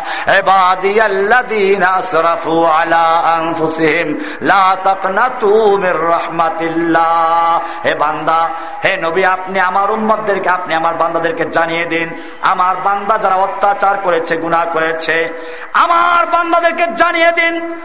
যারা নিজের উপরে জুলুম করেছে, অত্যাচার করেছে, অসংখ্য পাপ করেছে গুণা করেছে রহমাতিল্লাহ। বান্দা, তোমরা আল্লাহর রহমাত থেকে নৈরাশ হইও না।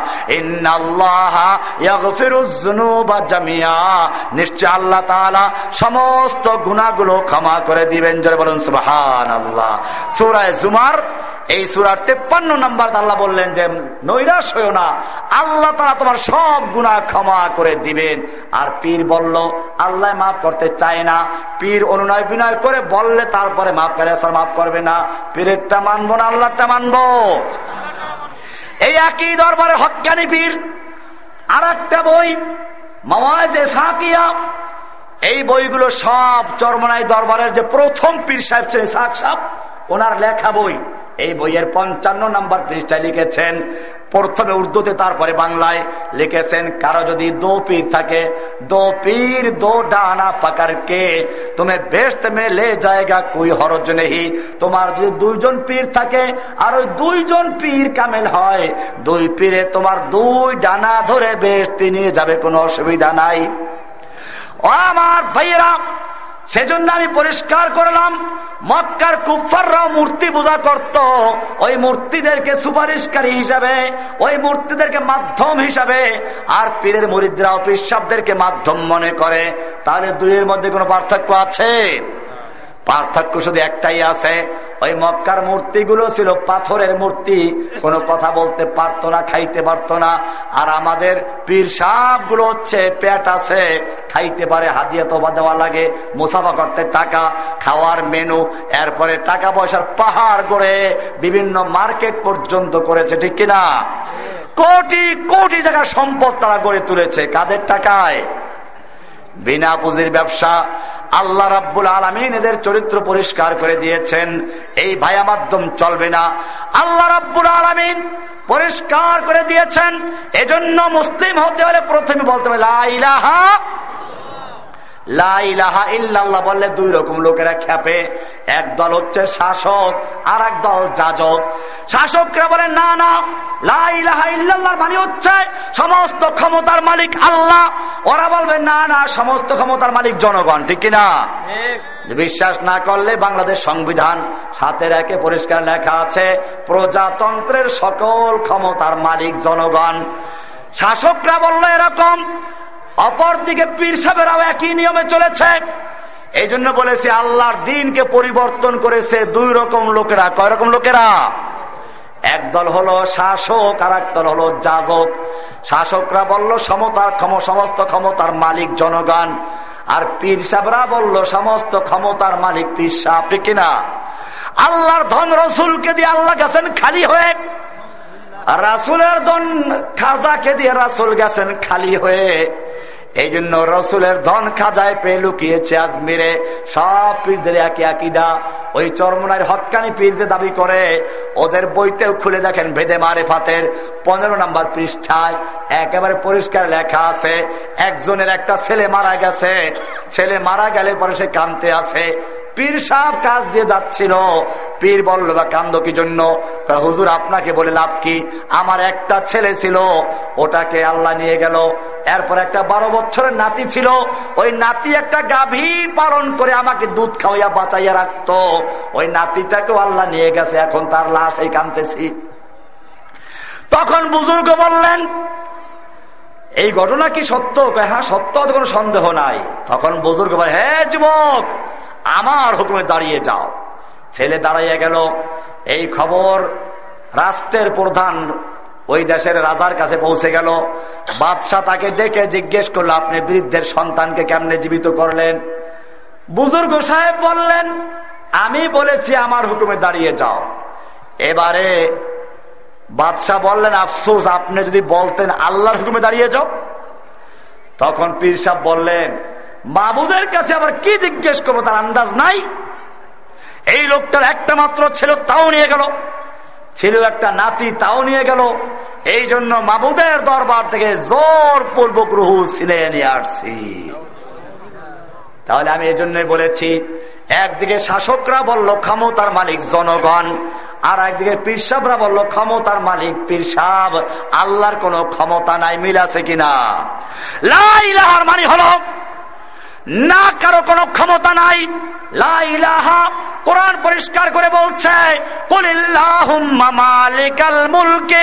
সুরাল ইমরানের ছাব্বিশ নম্বর আল্লাহ বলছেন, কুলিল্লাহুম্মা মালিকাল মুলক। কুল হে নবী, আপনি বিশ্ববাসীকে জানিয়ে দিন, আল্লাহুম্মা মালিকাল মুলকে। আল্লাহ, তুমি হচ্ছে সমস্ত ক্ষমতার মালিক। তুতিল মুলকা মান্তাসাউ তুমি যাকে ইচ্ছে করো তাকে ক্ষমতা দান করো। ও তাংজিউল মুলকা মিম্মান তাশাউ। আর তুমি যার থেকে ইচ্ছা ক্ষমতা ছিনিয়ে নাও। অত ইজ্জু মাংতাসাও আর তুমি যাকে ইচ্ছে করে ইজ্জাত দান করো, অত জিল্লু মাংতাসাও আর তুমি যাকে জিল্লাত দান করো, অপমান করো।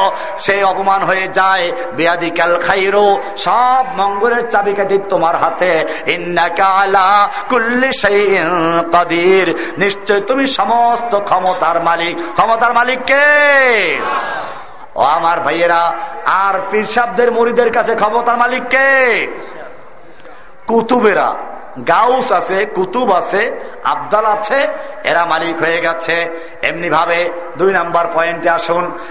আমার দেশের শাসকরা বলছে, বিধান মানুষ তৈরি করে, আইন তৈরি করে জনগণ। আইন তৈরি করবে কি? আল্লাহর বিধান তারা বাতিল করে দিয়েছে। আল্লাহ কোরআনে বলেছেন, তোমাদের জন্য আমি একটা সরিয়া দিয়েছি। সরিয়া দিয়েছেন কে?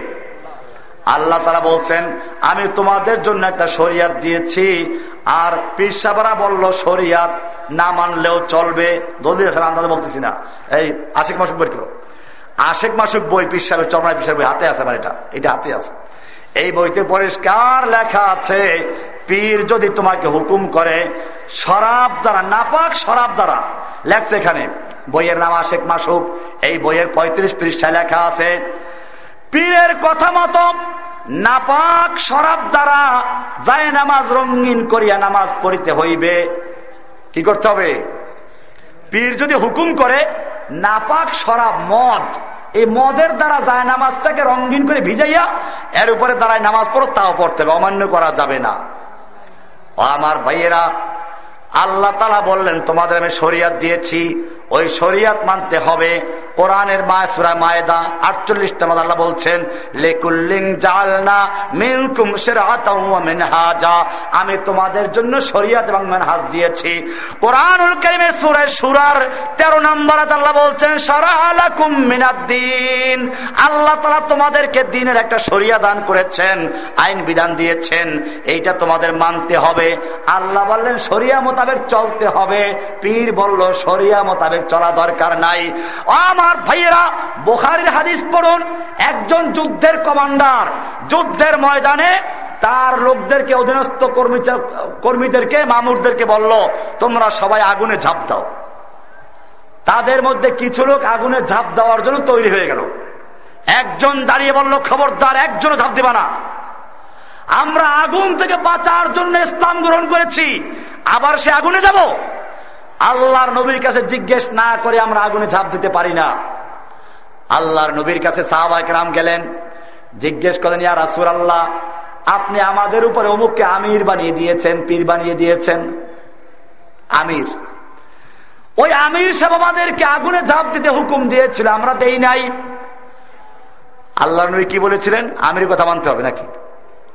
আল্লাহর নবী বললেন, ওই সময় যদি তোমরা তোমাদের আমিরের হুকুম পালন করতে গিয়ে আগুনে ঝাঁপ দিতে। তাহলে তোমরা ওই আগুনে চিরস্থায়ী জাহান নামি হয়ে যেতে। ওই আগুন থেকে বের হওয়ার কোনো সুযোগ হতো না। আমার ভাইয়েরা, আল্লাহর নবীও পরিষ্কার করে দিলেন সারিয়াতের বিরুদ্ধে, কোরআন হাদিসের বিরুদ্ধে যদি কোনো পীর, কোন আমির সব যদি হুকুম দেয়, মানা যাবে না। আল্লাহর নবী পরিষ্কার করে দিলেন। আর এই পীর সাহরা বলল, যদি শরিয়াতের বিরুদ্ধে হুকুম দেয়, তা পালন করতে হবে। নাপাক শরাব দ্বারা যদি রঙ্গিন করে যায় নামাজ দিছে, বামায়ে সাজ্জাদা রঙ্গিন কোন, গারাত পীরে মুগা গুয়াদ কে সালিক বে খবর নাবুদ, জরাহো রসমে মঞ্জিল ফার্সি কবিতা দিয়ে লিখেছে, মসনবী শরীফ। এদের একটা মসনবী শরীফ আছে। আমার ভাইয়েরা, এই ভৈরবে, আপনাদের কাছেই ভৈরব, আমার বিরুদ্ধে একটা মহা সম্মেলন করেছে। সব মাদ্রাসার হুজুরেরা, মসজিদের ইমামেরা, আর ওইখানে একজন বড় বক্তা এনেছে, অলিপুরি নুরুল ইসলাম অলিপুরি আছে বাংলাদেশে বক্তা। এই বক্তাকে এনে আমার বিরুদ্ধে চরম গালি গালাজ করাইল, আর বলল যে মসনবী শরীফি আছে। ও আমার ভাইরা, আমি জিজ্ঞেস করতে চাই মসনবী শরীফ কোন হাদিসের কিতাব না তাফসির কিতাব? মসনবী শরীফ হলো একটা কবিতার কিতাব, কবিতা রমির কবিতার বই, একটা কবিতার বই, ফার্সি কবিতা।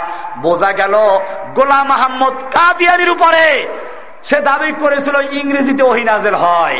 আর এই পীর শব্দের উপরে ফার্সি ভাষায় ওহিনাজের হয়েছে, ঠিক কিনা? এই পীর শব্দটাও ফার্সি, ভাইজান। পীর শব্দ কি?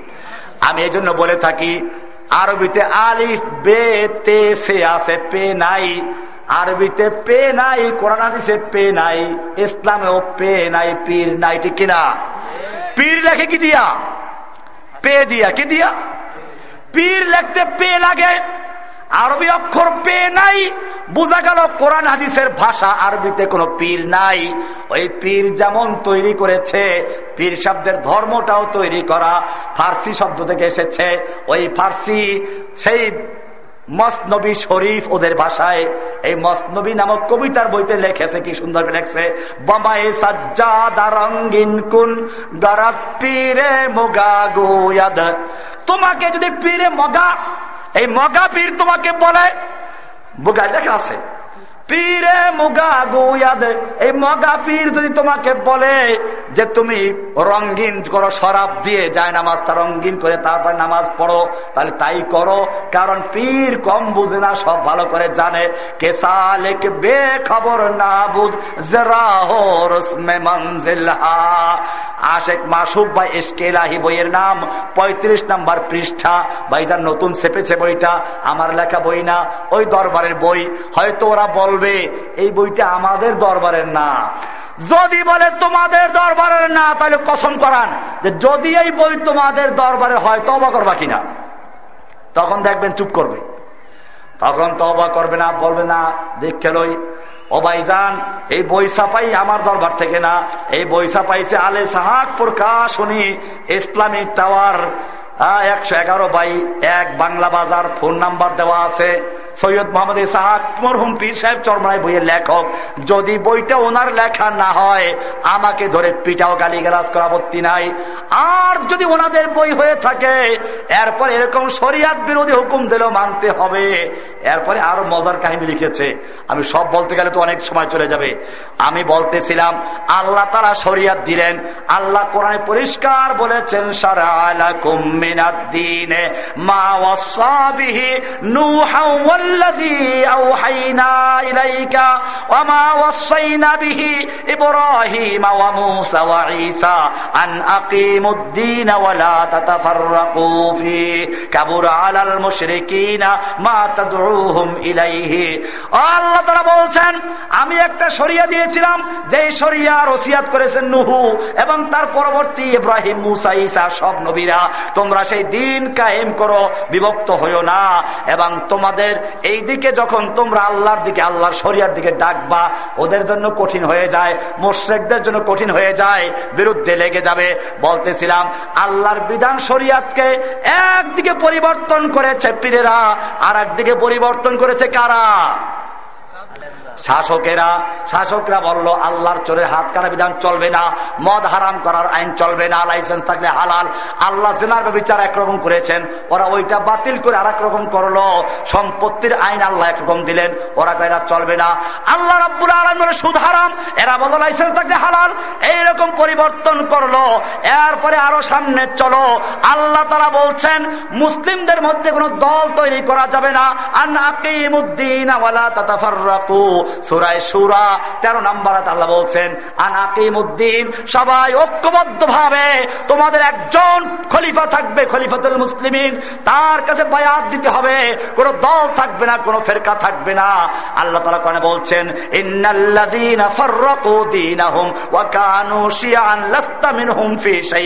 যারা ইসলামের দল তৈরি করে, ফেরকা তৈরি করে, মুসলিমদেরকে বিচ্ছিন্ন করে দেয়। হে নবী, আপনার সঙ্গে ওদের কোনো সম্পর্ক নেই।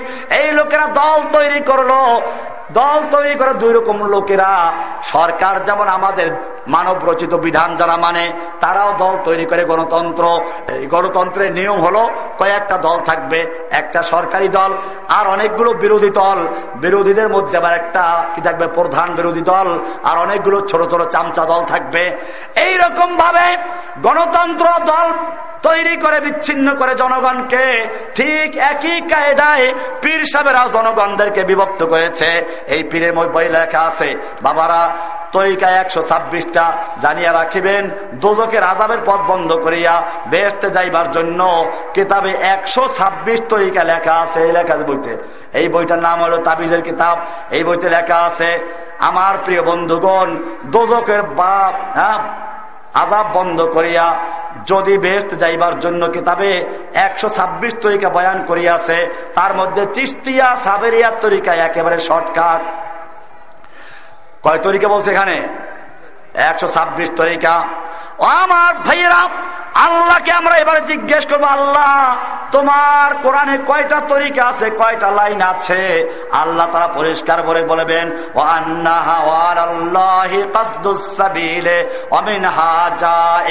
আল্লাহর দায়িত্ব হচ্ছে সোজা রাস্তা বলে দেওয়া অমিন হা এর আর অনেকগুলো রাস্তা আছে, বাঁকা, বক্র রাস্তা আছে। আল্লাহ তালা এরপরে বলছেন ও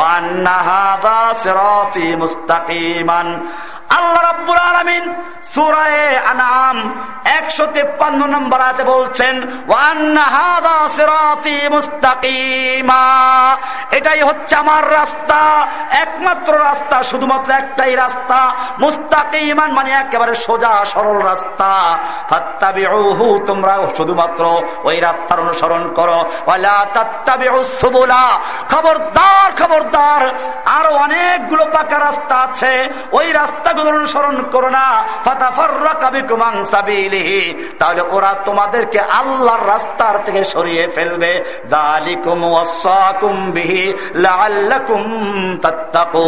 এটাই তোমাদেরকে আল্লাহ তালা ওসিয়াত করছেন, হুকুম দিচ্ছেন। এটা মানো যদি, তাহলে মোত্তাকি হইতে পারবা। এটা না মানলে মোত্তাকি হইতে পারবা না। আল্লাহর নবী এই আয়াতের ব্যাখ্যা করতে গিয়ে হাদিসে বলা হয়েছে, একটা সোজা দাগ দিলেন। সোজা দাগ দিয়ে তারপরে ডানে বামে অনেকগুলো দাগ দিলেন। মেসকাত, বাবুল সামিবিল কিতাব সুন্না তিরিশ নম্বর পৃষ্ঠা। এই হাদিসটা বলা আছে, আবু দাউদের হাদিস। আল্লাহ নবী সাল্লাহ একটা সোজা দাগ দিলেন, খত্তা রাসুল্লাহ সাল্লামা খত্তান মুস্তাকিমা। একটা সোজা দাগ দিলেন, সুম্মা খত্তা খুতু তানানিয়া মিনিহি ও খুতু তানান শিমালিহি। এরপরে ডান দিকে, বাম দিকে অনেকগুলো দাগ দিলেন। এরপরে মাঝখানের দাগে হাত রেখে বললেন, হাদা এই যে সোজা দাগটা হলো আল্লাহর রাস্তা। সোজা দাগটা কার রাস্তা? এরপরে বলছেন, আর ওই যে অনেকগুলো দাগ এই যে অনেকগুলো দাগ তোমরা দেখতে পাচ্ছ, এই দাগগুলো শয়তানের রাস্তা কার রাস্তা? এরপরে বলছেন, আলা কুল্লে সাবিল মিনহা শৈতানুন ওই রাস্তাগুলোর প্রত্যেকটা রাস্তার মুখে মুখে এক একটা শয়তান বসে আছে। যখনই কোনো ব্যক্তি সেরাতে মুস্তাকিমে চলতে চায়, আল্লাহর রাস্তায় চলতে চায়, ওই পীর সাহ বলে তখন এই রাস্তায় চলো, এই তরিকায় ঢুকো। একশো ছাব্বিশ তরিকার দাওয়াত দেয় ঠিক কিনা আমার ভাইয়েরা, আল্লাহ তালা বললেন, রাস্তা একটা। এবারে শোনো আল্লাহ রাসুল কি বলেছেন? আল্লাহ রসুল বলেছেন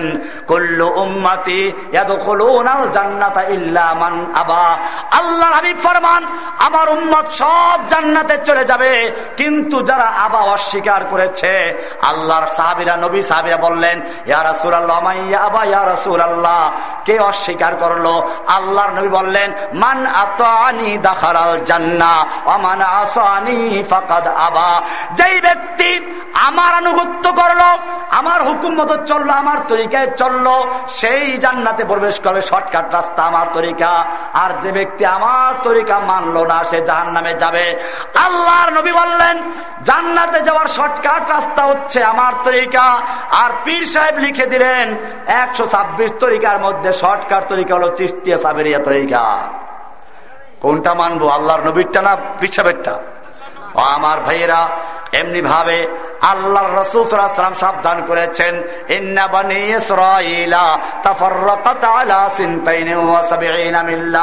আল্লাহ রবি ফরমান জেনে রাখো বানি ইসরায়েল বাহাত্তর ফেরকায় বিভক্ত হয়েছিল। আর আমার উম্মত অচিরি তেহাত্তর ফেরকায় বিভক্ত হবে। কুল্লুহুম ফিন্নার। সব জাহান নামে যাবে ইল্লা ওয়াহিদা। তবে একটা মাত্র দল নাজাত পাবে। কয়টা দল? জিজ্ঞেস করেন ইয়া রাসুল আল্লাহ সেই দলটি কারা? কি তাদের পরিচয়? আল্লাহর নবী বললেন, আমি আর আমার সাহাবিরা যেই মতের উপরে আছি, এই মতে যারা তলবে তারাই হবে নাজাদ প্রাপ্ত বাকি সব কোথায় যাবে? ও আমার ভাইয়েরা, আল্লাহর নবী বললেন, তরিকা একটা, আমার তরিকায় চলতে হবে, আর বাহাত্তর ফেরকা সব জাহান নামে যাবে। এবারে প্রশ্ন করতে পারেন, আপনাকেও যারা দেখবে না, আপনার সাহাবিদিকে দেখবে না, তারা কেমনে চলবে? আল্লাহর নবী পরিষ্কার করে দিলেন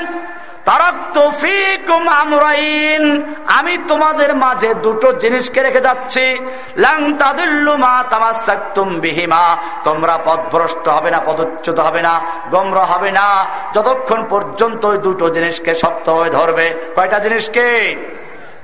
কিতাব আল্লাহি ওয়াসুন্নতি একটা হচ্ছে আমার কিতাব, আল্লাহর আল্লাহর কিতাব কোরআনুল করিম। আর একটা হচ্ছে আমার সহি হাদিস, জোরে বলুন সুবহান আল্লাহ এই দুইটা জিনিসকে মানতে হবে। কোরআনুল করিমে আল্লাহ তালা আরও স্পষ্ট করে বলেছেন সুরাই নেসার উনষাট নম্বর আয়াত আল্লাহ তালা বলছেন, ফাইন তানাজাতুম ফি শাইইন ফারুদ্দুহু ইলাল্লাহি ওয়ার তোমরা যদি কোন বিষয় বিবাদ দেখো, বিতর্ক দেখো একতলাপ দেখো, মতবিরোধ দেখো, তাহলে তোমরা কি করবা? কোন দলে লোক বেশি, কোন দলে লোক কম? এত লক্ষ লক্ষ আলেম তার দলে আর কি কম বুঝে? এত বড় পিসাব কি কম বুঝে? আমার ভাইয়েরা আল্লাহ রব্বুল আলমী পরিষ্কার করে দিয়েছেন যদি কোন বিষয়ে তোমাদের মধ্যে বিতর্ক দেখা দেয়, একতেলাফ দেখা দেয়, মতবিরোধ দেখা দেয়, তাহলে কে বড় আর কে ছোট কোন দলে লোক বেশি আর কোন দলে কম তা দেখার বিষয়ে না। রাসুল। তোমরা ওটাকে আল্লাহর কাছে এবং আল্লাহর রাসুলের কাছে ফিরিয়ে দাও। আল্লাহর কাছে ফিরাবার মানে হলো কোরআনের সঙ্গে মিলাও। নবীর কাছে ফেরত দেওয়ার মানে হচ্ছে নবীর হাদিসের সঙ্গে মিলাও। কোরআন এবং হাদিসের সঙ্গে যারটা মিলবে, ওইটা মানো। আর যেটা মিলবে না সেটা মানা যাবে না। যত পি বড় পীর বলুক, আল্লাহ তারা বললেন, কোরআন এবং হাদিস অনুযায়ী চলতে হবে। আর এরা বলল, বাবায় সাজ্জা রঙ্গিন কোন দরাত পীরে মোগা গুয়াত। পীরে মগা বললে তুমি তার কথায় সব বাদ দিয়ে দাও। আল্লাহ বললেন, পীরে মগার কথা শোনা যাবে না। মগা পীর হোক আর মগাই হোক, কোন পীরের কথা শোনা যাবে না। আমরা মিলাবো কোরআন এবং হাদিসের সঙ্গে। হুকুম দিয়েছেন কে? আল্লাহ ডাইরেক্ট হুকুম দিয়েছেন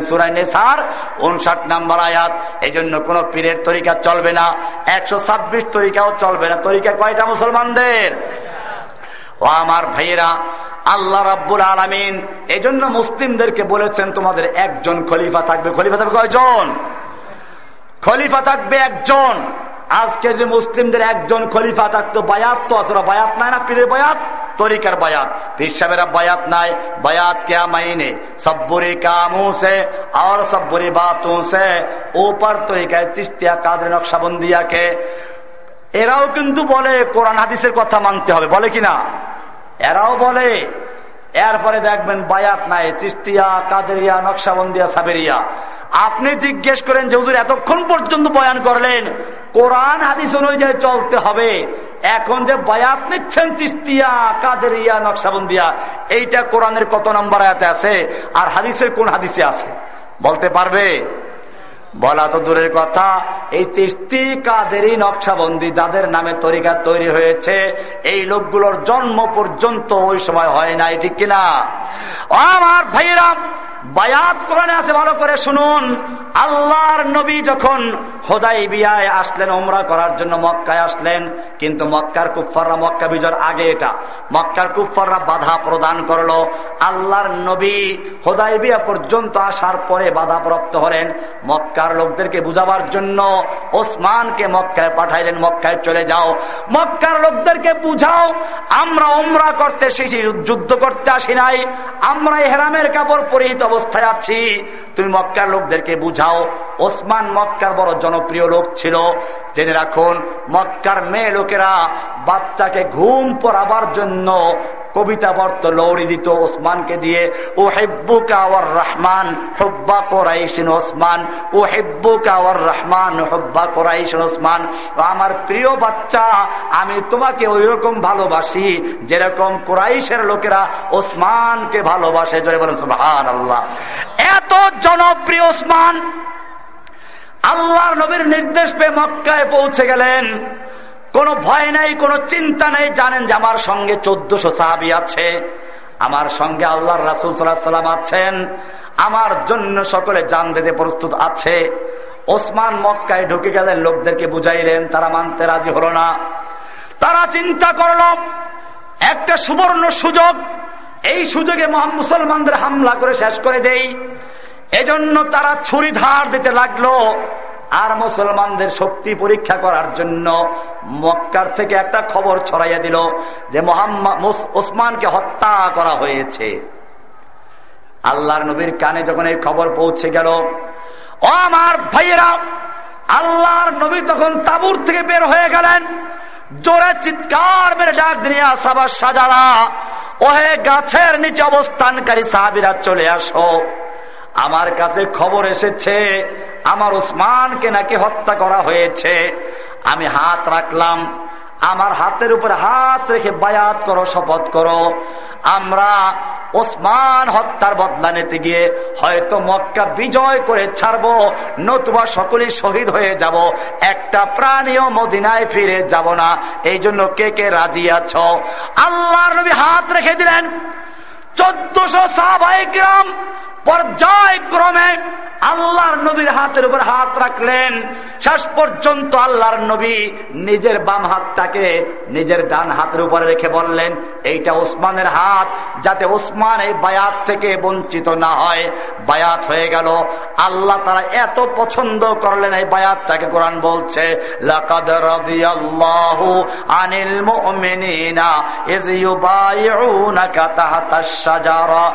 আল্লাহ রাব্বুল আলামিন সূরা আল ফাতাহ এই সুরার আঠারো নম্বর হাতে বলছেন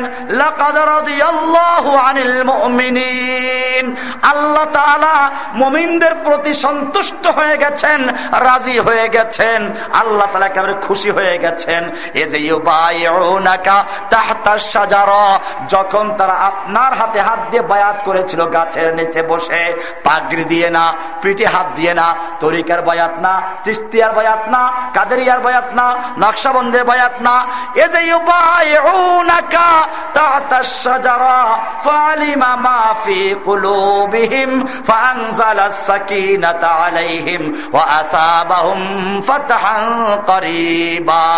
আল্লাহ বলেন, এই বায়াত হয়ে গেল, এখন কাফেররা ভয় পেয়ে যাবে। আজকে যদি কুফারা একটু পরীক্ষা করেছিল দেখি মুসলমানদের কি প্রতিক্রিয়া হয়। ওই যে পিসাবদের তো কাজ হইল মুসলমানদের জজবা নষ্ট করে দেওয়া। বায়াত তো আছে, আমি দেখাচ্ছি। এই বায়াতটা আল্লাহ এত পছন্দ করলেন। আল্লাহ তারা বললেন, এই বায়াত হয়ে যাওয়ার পরে মমিনদের উপরে আল্লাহ তারা প্রশান্তি নাজেল করেন, কোনো ভয় নাই, কোনো চিন্তা নেই। ও আসাবাহুম ফাতাহান এবং এরপরে আল্লাহ তারা বিনিময় দান করলেন, বিজয় দান করলেন। মক্কা বিজয়ের সূচনা হলো এখান থেকে। অ ভাইয়েরা, আজকেও যদি এরকম একটা বায়াত হইতো, দুনিয়ার এহুদি খ্রিস্টান মুসলমানরা ভয় পেয়ে যেত। আল্লাহ তালা এই বায়াতটাকে এত পছন্দ করেছেন। কোরআনের আর একটা আল্লাহ বলছেন, আল্লাহ তালা বলছেন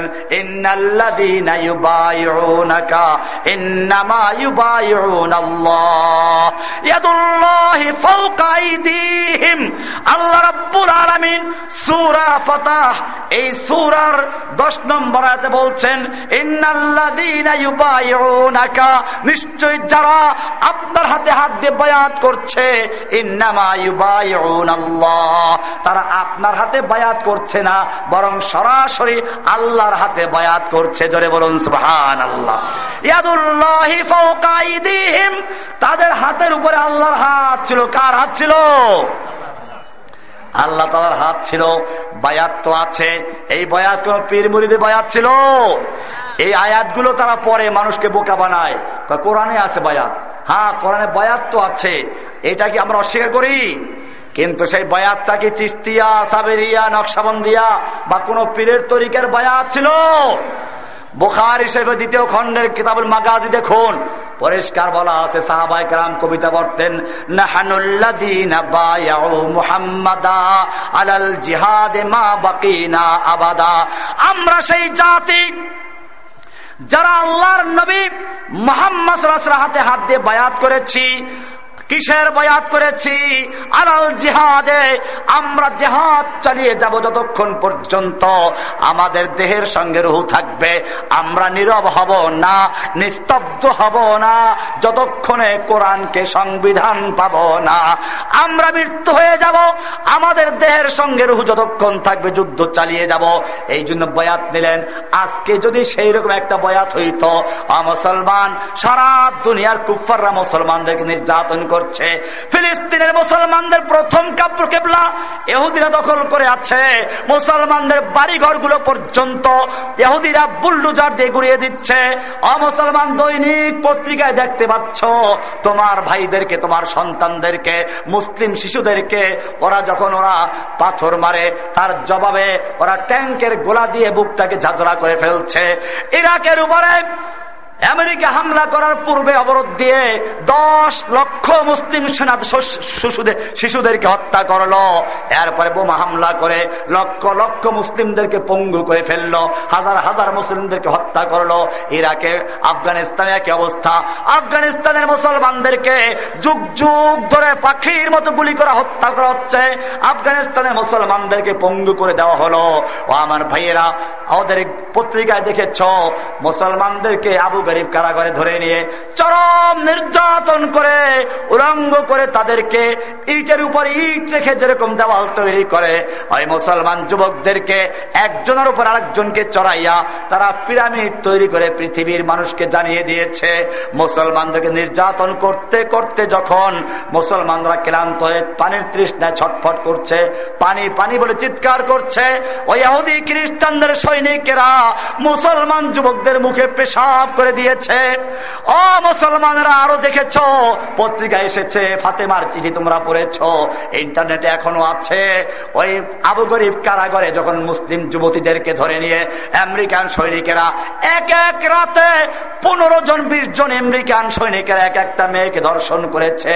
মেয়েরা সহ্য করতে না পেরে দেয়ালের সঙ্গে মাথা ঠুকরে ঠুকরে আত্মহত্যা করেছে।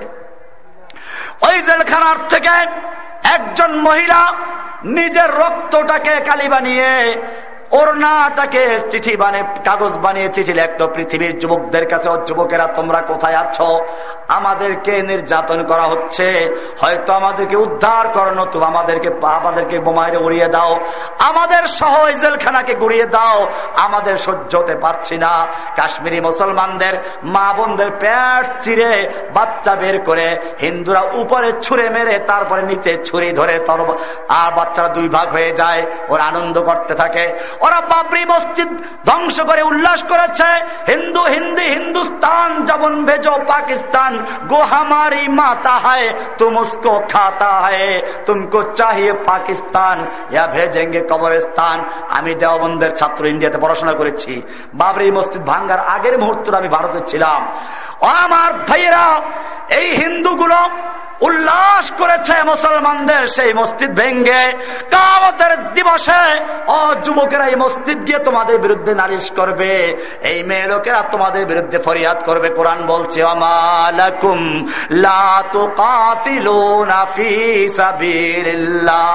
ও যুবকেরা তোমাদের কি হয়েছে? ও মুসলিমেরা তোমাদের কি হলো? তোমরা আল্লাহর রাস্তায় যুদ্ধ করছ না, লড়াই করছ না?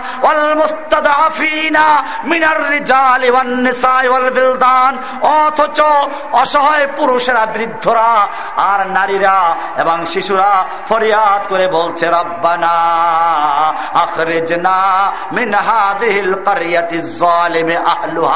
ও আমাদের রব, আমাদেরকে জালিম অধ্যুষিত জনপদ থেকে জালিমদের হাতে রক্ষা করো।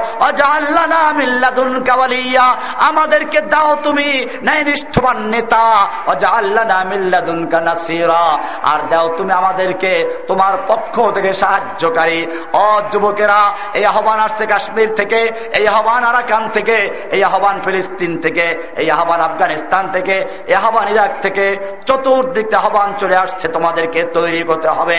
আমাদের ভাইয়েরা, তোমরা জানো, ভারতে যখন রাজা দাহিরের জেলখানায় দুইটা আমাদের মুসলিম বোনকে নির্যাতন করা হচ্ছিল, দর্শন করা হচ্ছিল, তারাও এরকম চিঠি লিখেছিল তৎকালীন খলিফা হাজ্জাজ ইউসুফের দরবারে হাজ্জাজ ইউসুফ এই চিঠি পাওয়ার পরে তার ষোলো বছরের ভাতিজা যুবক মোহাম্মদ এবনে কাসেমকে পাঠিয়েছিলেন যাও। মোহাম্মদ এবনে কাসেম রাজা দায়েরকে উচিত শিক্ষা দিয়ে ছাড়েন নাই। গোটা ভারতবর্ষ ইসলামের পতাকা উড্ডীন করে ছাড়লো জয় বলুন সুহান আল্লাহ দস্ত দস্তে দরিয়া ভি ছোড়ে হামনে। বাহারে জুলমত মে ঘোড়ে দৌড়ে দিয়ে আমনে আমরা সব জায়গায় ঘোড়া চালিয়েছি। আজকের সেই মুসলমান ভুলে গেছে তাদের আসল পরিচয়। মুসলমান আজকে কাফেরদের কারণে থর থর করে কাঁপছে। অ মুসলমানেরা, এজন্য বলেছি, আল্লাহর নবী বয়াত নিলেন, ওই বয়াতের ধাক্কা মক্কায় পৌঁছে গেল। ওরা ভয় পেয়ে এবারে সন্ধি করার জন্য তৈরি হলো। বোঝা গেল মুসলমান যদি আজকেও বয়াত নাই কুফারা ভয় পাবে কিনা? এই জন্যই বায়াতটা ওরা চিন্তাই করে ফেলেছে। বায়াত নেবে একজন মুসলিমদের লিডার থাকবে। এজন্য মুসলিম সবের হাদিস আছে যখন একজন খলিফা থাকা অবস্থায় আর একজন খলিফার বায়াত নেওয়া শুরু হয় ফক্তুল আখেরা মিন হুমা তোমরা এই দুজনের মধ্যে সর্বশেষ যে তাকে কতল করে ফেল। আল্লাহর নবী হুকুম দিয়েছেন।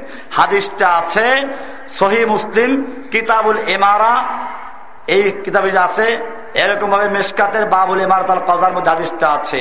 আবুল সাইদ খুদ্রি থেকে বর্ণিত। আল্লাহ রাসুল সাল্লাম বলেছেন, একজন খলিফা তাক অবস্থায় যদি আর খলিফার বায়াত নেওয়া শুরু হয়, তোমরা দ্বিতীয়টাকে কতল করে ফেলো। আর একটা হাদিস দেন, কি সুন্দর হাদিস। আল্লাহ হাবিব ফরমান, আন আরফা জাতারা দিয়ে আল্লাহ কল সামেত রাসুল আল্লাহ সাল্লাহ আলিয়া আমি আল্লাহর রাসুলকে বলতে শুনেছি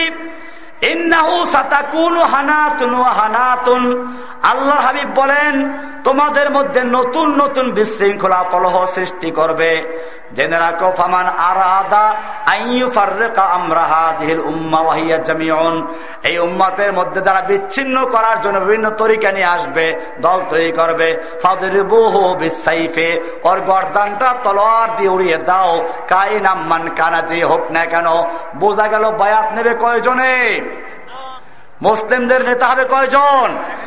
কোন দল তৈরি করা যাবে? এইটা বর্তমানে খ্রিস্টানরা চিন্তাই করে নিয়ে গেছে এহুদেরা নিয়ে গেছে। খ্রিস্টানদের রোমের ভিতরে পোপ কয়জন? একজন পোপ সারা দুনিয়ার খ্রিস্টান তার কমান্ড মেনে চলে। ওইটা মারা গেলে আবার খ্রিস্টানদের সব আলিমরা একাত্র হয়ে পরবর্তী পোপ নির্ধারণ করে। অভাইরা এইটাই ছিল মুসলমানদের কাজ। আল্লাহর নবী বলেছেন, আল ইমাম উজ্জুন্নাতুন ইমাম হলো ঢাল ঢালের আড়ালে যেরকম ভাবে মানুষ যুদ্ধ করে, মুসলমানদের একজন লিডার থাকবে, একজন ইমাম থাকবে, যার কাছে বায়াত দিয়ে মুসলিমরা ঐক্যবদ্ধ থাকবে, সেইটাকে চিন্তাই করে পীরদের পীরেরা নিয়ে গেছে। আবু করে সবাই বায়াত ছিল একজন, আর কোনো খুচরা বায়াত নেওয়া ছিল? আবু করার পরে অমর খলিফা, সারা মুসলিম জাহানের খলিফা একজন, একজনকে সবাই বায়াত দিবে। ওমরের পরে ওসমান আসলো। ওসমানকে সবাই বায়াত দিল। আর কোন খলিফা ছিল? সাহাবিদের মধ্যে আর কোনো খলিফা ছিল না, আর কোনো পীর ছিল না। এই বায়াত করে এগুলো চিন্তাই করল। এরপরে পীর সাহেবেরা কয়, নফসের জেহাদ বড় জেহাদ, কারণ শয়তান এইটাতে খুশি হয়। ওই যে এক সাপ গেছিল, পীরের কাছে মরি দেওয়ার জন্য। তার পীর সাহেব বলো তুমি তো সাপ তুমি যুবক, মানুষকে সবল মারো, এহুদি খ্রিস্টানদেরকে মারো, এটা মারবা না। বলে, তাহলে কি করব? কাউকে দংশন করতে পারবা না। আর কিছু সবক দিল, লতিফার সবক। হাফসে দম, নাক দিয়ে ফোসফোস করে না জিকির আছে? সুফিদের জিকির আছে, নাক দিয়ে কি করে? ফোসফোস করে জিকির। হাফসে দম বলে, কত আজগুবি কাহিনী আছে। ও আমার ভাইয়েরা, এইরকম সাপের সবক দিয়ে গল্পটা এবার হাদিস না কিন্তু। কৌতুক বলতেছি ওদেরকে বুঝাবার জন্য। সাপ পীরের সবক নিয়ে ধান কাতে বসে এখন জিকির আজকার করে, আর কারও দংশন করবে না, লোকালয় যায় না। এর মধ্যে ধান পেকে গেছে। কৃষক সারাদিন ধান কাটলো, কাটতে কাটতে রাত্র হয়ে গেছে। রশি বাঁধার তালাশ করল, রশি তালাশ করে পাইল একটা রশি, সাপটারে পাইল রশি। সাপে চিন্তা করল যে বেটা পীরের বুড়ি হয়ে আসছে, ওয়াদা করেছি, কাউকে দংশন করব না। নইলে বুঝতি আমি কেমন রশি সাপের পেঁচাইয়া রশি বানাইল, আটি বেঁধে নিয়ে গেল বাড়িতে রাতের বেলায়, রশিটা খুলে ফেলে দিল। সাপের ঘাড় ভেঙে গেল, মাজা ভেঙে গেল। এবারে মাজা ভাঙ্গা অবস্থায় পীরের দরবারে গিয়ে বলল, হুজুর, আপনার মুড়ি ধুয়ে আমার মাজা ভেঙ্গে শেষ। আমি মার খেয়ে শেষ। ইরাকে মার খাই, কাশ্মীরে মার খাই, ফিলিস্তিনে মার খাই, সব জায়গায় মার খাচ্ছি। পীর বলল, কেমনে জিকির করছ? জরব বেশি লেগেছো, পীরদের জরব আছে না? এই জরব না গায়ে পীর হয় না। ও ভাইরা, কেমন জরব লাগাই না? ঘাড় ভাঙলো, মাজা ভাঙলো? না, জরব লাগাই না, ঘটনা এই। এবারে পীর বলল, আরে বেটা, তোকে আমি দংশন করতে নিষেধ করেছি, ফোর্স করতে তো নিষেধ করি নাই। ওই কৃষক যখন তোকে রশি মনে করে আটি পেঁচাতে লাগল। তুই যদি তখন ফনা ধরে ফোস মারতি দেখতি এই যে কৃষক তিন লাভ দিয়ে বাংলাদেশের বর্ডার পার হয়ে দিল্লির লাল কিল্লা পার হয়ে আমেরিকার হোয়াইট হাউস পার হয়ে ছত্রিশ হাজার ফুট উপর গিয়ে বসে থাকতো ঠিক কিনা? পুষ যায় না উপরে? আমার ভাইয়েরা এই জন্য পিসাবদের কাজ হলো সাপের কি করা? ঠান্ডা করে দেওয়া, যুবকদেরকে ঠান্ডা করে দেওয়া, মুরিদ বানায়, আর কার নফসের হাত বড় যে হাত আমার ভাইয়েরা আল্লাহ রাব্বুল আলমিন কোরআনে বায়াতের কথা উল্লেখ করেছেন, হাদিসে বায়াতের কথা উল্লেখ করা আছে। আল্লাহ নবী বলেছেন যে ব্যক্তির কোনো বায়াত দেয় নাই, সে অবস্থায় মারা গেলে জাহিলিয়াতের মৃত্যুবরণ করল। এই বায়াত কাকে দিব? এই হাদিস দিয়ে তারপরে মুরিদ বানায়। মুরিদরা চিন্তা বায়াত না দিলে জাহির হব। তাহলে তো মুরিদ হওয়া দরকার। বানাইলো মুরিদ অ মুসলমান, আমি তাহলে বলি, এই হাদিস যদি তুমি নাও, তাহলে ওইটাও তো নিতে পারো। দুই খলিফা শুরু হলে একটারে কতল করে দাও। তোমাদের খলিফা সব একাত্র করো। আজকে কি যেন নুরালাপুরের হাই স্কুল মাঠে আসো। বাংলাদেশের যত খলিফারা আছো সব খলিফা একাত্র হও। আল্লাহর নবীর নির্দেশ বাস্তবায়ন করার জন্য একজন খলিফা রেখে বাকি সবগুলোকে জবাই করতে হবে ঠিক কিনা? তখন কইবে না না এটা এই খলিফা না এই খলিফা তো রাষ্ট্রের খলিফা। আমি বলব কতল দেখলে তখন কও, এই খলিফা না রাস্তের খলিফা। আর পীরসা ব্যবসা দেখলে, হালুয়া মুড়িদের মুড়িদের ব্যবসা দেখলে তখন জায়গায় পীর মুড়িদের খলিফা। এই জন্য বল, ভাইয়ের আমার, আজকে আমাদেরকে মনে রাখতে হবে, মুসলিম জাতি যখন কোরআন হাদিসকে বাদ দিয়ে পীরের ধর্ম, খাজা বাবার ধর্ম, গাজা বাবার ধর্ম, এরকম বিভিন্ন বহুমুখী দল মতের ধর্ম তৈরি করা শুরু করেছে, আল্লাহ তারা তখন নিজের নুসরতকে তুলে নিয়েছেন। কোরআনে আল্লাহ তারা বলেছেন তাহিনু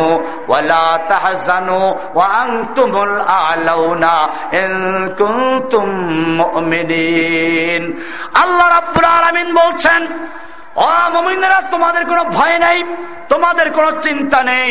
তোমরাই থাকবে উচ্চাসনে, তোমরাই থাকবে বিজয়ী। শর্ত হলো তোমরা যদি মমিন হতে পারো, মুসলিম হতে পারো। সত্যিকার মুসলিম যদি হতে পারো, এক আল্লাহর কাছে আত্মসমর্পণ করতে পারো। দুনিয়ার কোন শক্তির সামনে তোমাদের মাথা নত করতে হবে না। আর কে তার সাদা আজ খোদাগ রাগ তার কে তার সাদা আজ খোদা, তাকওয়া গজিদ। তার সাদা দিদ যেই ব্যক্তি আল্লাহকে ভয় করে, পুরা দুনিয়ার শক্তি তাকে ভয় করবে। তোমরাও যদি আল্লাহকে ভয় করতে পারো, দুনিয়ার কোন শক্তি তোমাদেরকে দমন করতে পারবে না। আল্লাহর নবী যুদ্ধের জন্য নাম দিচ্ছেন তবুকের যুদ্ধের নাম নেওয়া হচ্ছে। সাহাবাহিকেরাম নাম উল্লেখ করছেন, এই সময় একজন মহিলা নিজের দুধের সন্তান কিনে পেশ করছে ইয়ারসুল্লাহ মেহরবানি করে আমার দুধের সন্তানটাকে কবল করুন। আল্লাহর নবী বললেন, আমি তো যুদ্ধের জন্য নাম চাচ্ছি, বাচ্চাদের খেলার জন্য নয়, এই শিশু তীর চালাতে পারবে না, তরবারি চালাতে পারবে না ঘোড়ায় বসতে পারবে না, উঠে বসতে পারবে না, এই বাচ্চাকে নিয়ে আমি করবোটা কি? আল্লাহর নবীর মহিলা সাহাবি দু চোখের পানি ছেড়ে দিয়ে বলল ইয়ারা সুরাল্লাহি আমার স্বামী আগে যুদ্ধে শহীদ হয়ে গেছে, আমার ভাইগুলো শাহাদ বরণ করেছে, আমার বড় সন্তানগুলো শহীদ হয়ে গেছে, এই শিশুটা ছাড়া তো আমার আর কেউ নেই, মেহরবানি করে কবুল করুন। আল্লাহর নবীর মহিলা সাহাবি বলল, ইয়া রাসূলুল্লাহি, আমিও জানি আমার এই দুধের শিশু তীর চালাতে পারবে না, তরবারি চালাতে পারবে না ঘোড়ায় বসতে পারবে না, উঠে বসতে পারবে না আমি তো এইগুলো করার জন্য দেই নাই। আমি জানি আমার এই শিশু তীর হতে হতে পারে, ঢাল হতে হতে পারবে তীর খেতে হতে পারবে। আপনাকে লক্ষ্য করে যখন দুশ্মনরা আপনার প্রতি তীর ছেড়ে মারবে, আপনার প্রতি তরবারি আঘাত করবে, সেই সময় আমার সন্তানকে আপনার সামনে ঢাল স্বরূপ পেতে ধরবেন। আমার সন্তানটা টুকরো টুকরো হবে, আপনার দেহ রক্ষা পাবে। আমি সেজন্য দান করেছি, জোরে বলুন আল্লাহ বাইরে আমার, ওই মসজিদে রোমের গোয়েন্দারা ছিল। গোয়েন্দারা গিয়ে রোম সম্রাটকে বলল, মুসলমানদের বিরুদ্ধে যুদ্ধ করে বিজয় লাভ করার কোনো সাহস দেখাবার দরকার নেই। রোমের সম্রাট জিজ্ঞেস করল, ব্যাপার কি? মুসলমানদের সৈন্য আমাদের চেয়ে বেশি? না, আপনার তো তিন লক্ষ তৈরি, ওদের তেইশ হাজারও নেই। বলে, তাহলে কি ওদের অস্ত্র বেশি? না, ওদের অস্ত্র কম। বলে, তাহলে কি ওদের গায়ে শক্তি বেশি? না, শক্তিও কম। বলে, তাহলে কেন ভয় দেখাচ্ছ? অস্ত্র আমার বেশি, সৈন্য আমার বেশি, শক্তি আমার সৈনিকদের গায়ে বেশি কেন ভয় দেখাচ্ছ? রোমের গোয়েন্দারা বলল ও রোমের সম্রাট জেনে রাখো, তোমার সব বেশি ঠিকই তবে জেনে রাখো, তোমার সৈনিকদের কাছে সুন্দরী যুবতী আর মদের পেয়ালা যত বেশি প্রিয়, মোহাম্মদের সৈনিকদের কাছে আল্লাহর রাস্তায় জীবন দেওয়া তার চেয়ে বেশি প্রিয়। জয় বলুন সুবাহ আল্লাহ ও আমার ভাইয়েরা, আল্লাহ রাব্বুর আলম পরিষ্কার করে দিয়েছেন আল্লাহ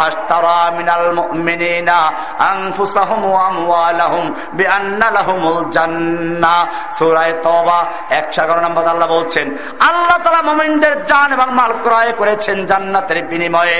ও এই জন্য আল্লাহর কাছে দোয়া করতেন, আল্লাহ, তুমি আমাকে ক্রয় করে নাও, আমি তো জান্নাতের জন্য বিক্রয় হয়ে গেছি, ওহুদের যুদ্ধ চলছে, একজন যুবক বলছে আর সুরাল্লাহ এই আমার যৌবন, এই আমার শক্তি, এই আমার বাহু, যদি যুদ্ধ করতে করতে আল্লাহর রাস্তায় শহীদ হয়ে যায়, আমার জন্য কি পুরস্কার আছে? আল্লাহর নবী বললেন, জান্নাত।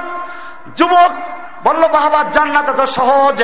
এবারে থলের থেকে কয়েকটা খেজুর বের করল, কয়েকটা খাইলো, এরপরে বাকি খেজুরগুলো ছুঁড়ে মারলো আর বলল, এতগুলো খেজুর খেতে গেলে আমার জান্নাতে যেতে অনেক দেরি হয়ে যাবে। এবারে তরবারি নিয়ে কাফেরদের ভিড়ের মধ্যে ঢুকে গেল। পূর্ণিমার চাঁদ যেরকম ভাবে, কালো মেঘের মধ্যে ঢুকে যায়, এইরকম ভাবে যুবক দুশ্মনদের মধ্যে ঢুকে গিয়ে দুশ্মনদের কতল করতে আরম্ভ করল। যেদিকে যাচ্ছে, সেদিকে লাশের স্তূপ করে ফেলছে। এক পর্যায়ে আহত হয়ে গেল সাহাবিরা, ডাক দিনে দিক ফিরে আসো। যুবক তাকালো, চেহারায় রক্ত, মুখে হাসি, আর বলছে, আমার ভাইয়ের আমাকে বাধা দিও না। আমি যেতে চাই, আমি দেখতে চাই, আমি জান্নাতের ঘেরান পাচ্ছি হুদের পাহাড় দিক থেকে। আমি জান্নাতের জন্য চলে যাচ্ছি, তোমরা আমাকে দোয়া করো। ভাইরা আমার, আমি বলতেছিলাম আজকেও যদি সেই মুসলমান তৈরি হতো, হানিফ মুসলমান, হানিফান থেকে আসছিলাম এখানে। হানিফান সব কিছু বর্জন করে এক আল্লাহর হুকুম মানতে হবে। এরপরে বলছেন আমা আনা মিনাল মুশরিকিন। এবার ইব্রাহিম আলাইহিসসালাম হেদায়েত প্রাপ্ত হলেন। এবার জাতিকে বুঝাতে হবে। আমি সংক্ষেপ করছি, নোটিশ এসে গেছে। ইব্রাহিম আলাইহিসসালাম জাতিকে বুঝাবেন। এবারে কেমনে মূর্তি পূজার দাওয়া বিরুদ্ধে দাওয়াত দেওয়া যায়? তিনি অপেক্ষায় রইলেন। মূর্তি পূজার মেলা আসলো। মেলার সময় সব লোকেরা ওনাকে দাওয়াত উনি বলেন তোমরা যে আমি অসুস্থ। লোকেরা চলে গেল। এব্রাহিম আলাইহিসালাম মূর্তিখানায় ঢুকলেন। দেখেন যে মাশা আল্লাহ মূর্তির সামনে দামি দামি খাবার আছে, মূর্তির গায়ে লেবাস পোশাক আছে অলঙ্কার আছে। এবারে ঢুকে বললেন হ্যাঁ আল্লাহ তা কুলুন, খা খা খা। মূর্তি খাত আমি যাবি খাবার। মূর্তি খাচ্ছে না। এবার ইব্রাহিম সালাম বলছেন মালাকুমলা কোন ব্যাপার কি খাচ্ছ না কেন? সুরায় আসাফাত এই সুরার একানব্বই নম্বর থেকে পড়বেন। মালাকুমলা কোন ব্যাপার কি কথা বলো না কেন? মূর্তি কথাও বলে না। এবারে রাগ উঠল। খাও না কেন?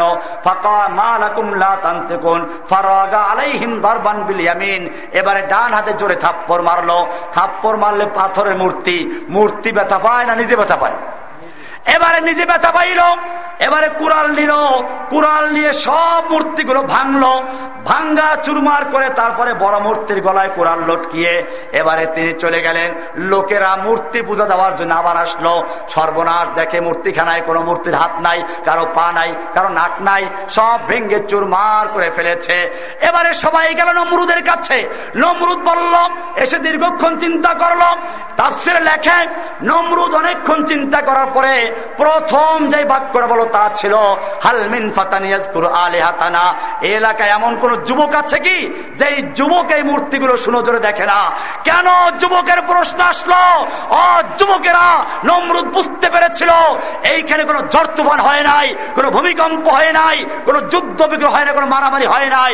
নিশ্চয়ই এটা মূর্তি ভাঙ্গা পর্যন্ত শেষ নয়, বরং এটা হচ্ছে এই মূর্তির সমাজকে পরিবর্তন করে মূর্তি পূজা, পীর পূজা, মাজার পূজা, ফেরকা বন্দি, খাজা বাবা, গাজা বাবা, এই সবগুলোকে ভেঙ্গে দিয়ে তাওহিদের সমাজ গড়ার জন্য এক নতুন বিপ্লব শুরু হয়েছে। আর এই রকম সমাজ পরিবর্তন এবং বিপ্লবের চিন্তা করে যুবকেরা কারা করে? নমরুদ ঠিকই বুঝতে পেরেছে। এবারে লোকেরা সবাই বলল, হা হা। সামিয়াকুরুহম এবার সবাই বলল, হা, একজন যুবক সম্পর্কে জানে যে আমাদের মূর্তিগুলো সুনজরে দেখে না, যে আমাদের মূর্তিগুলো ভালো জানে না। সবাই বলল, সেই যুবকের নাম ইব্রাহিম, তার নাম ইব্রাহিম। এবার ইব্রাহিমকে ধরে আনো। নাস আয়ুরান মানুষের সামনে ধরে আনো।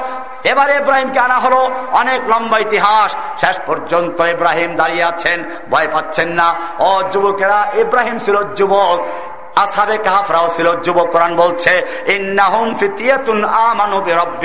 ওরা ছিল কয়েকজন যুবক।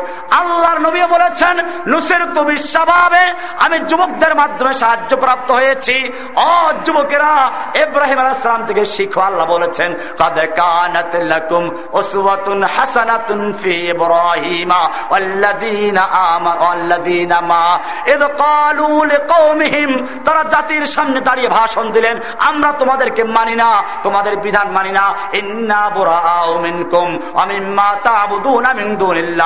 আমরা তোমাদের থেকে সম্পর্ক ছিন্ন করলাম। তোমরা আল্লাহকে বাদ দিয়ে যাদের পূজা করো, তার থেকে সম্পর্ক ছিন্ন করলাম। কাফার না বিকুম, আমরা তোমাদেরকে মানি না। অবাদা অবাইনা না অবাইনা কুমুল আদা বাগদা অবাদা। আমরা তোমাদের সঙ্গে চির শত্রুতা চির ঘৃণা পোষণ করি। যতক্ষণ পর্যন্ত এক আল্লাহর গোলামি, এক আল্লাহর আনুগত্য ব্যক্তি পর্যায়ে সামাজিক পর্যায়ে, রাষ্ট্রীয় পর্যায়ে, ব্যাংকে, আদালতে, আন্তর্জাতিক পর্যায়ে, সব জায়গায় হুকুম চলবে কার?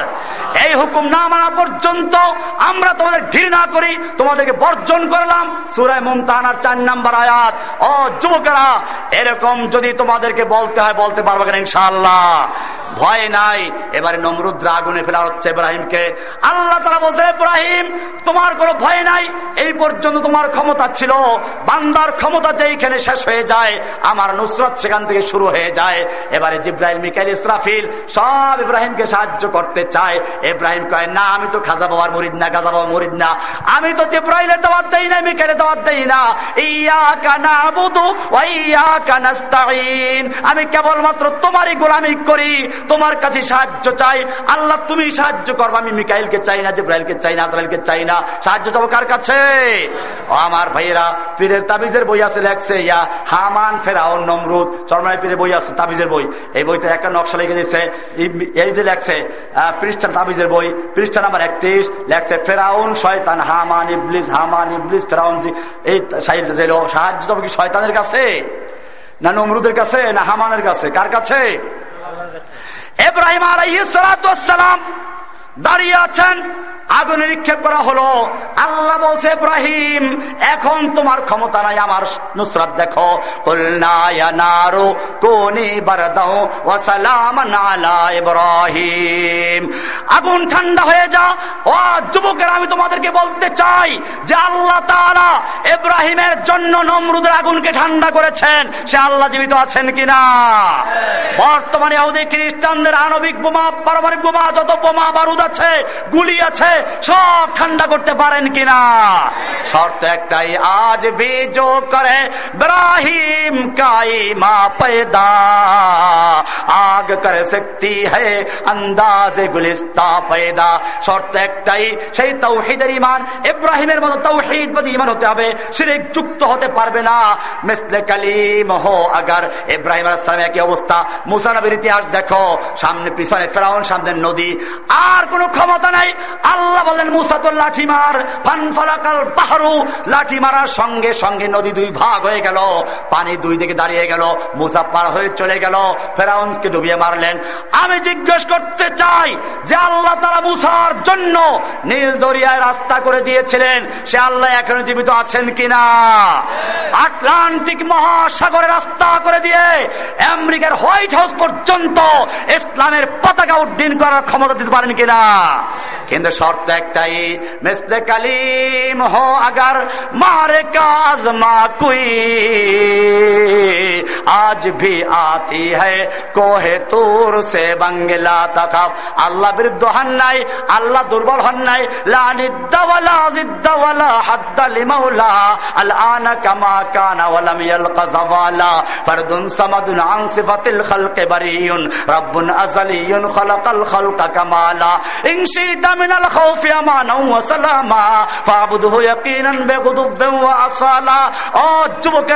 আজকে তোমাদের মতো লোকদের প্রয়োজন, সেই আফগানিস্তানের মেয়েদেরকে সাহায্য করার জন্য, কাশ্মীরি মামনদেরকে সাহায্য করার জন্য, ফিলিস্তিনি মামনদের সাহায্য করার জন্য আরাকানের ভাই বোনদের সাহায্য করার জন্য, এই দেশের মুসলমানদের উদ্ধার করার জন্য রাজেশ গুলি ইনশাআল্লাহ।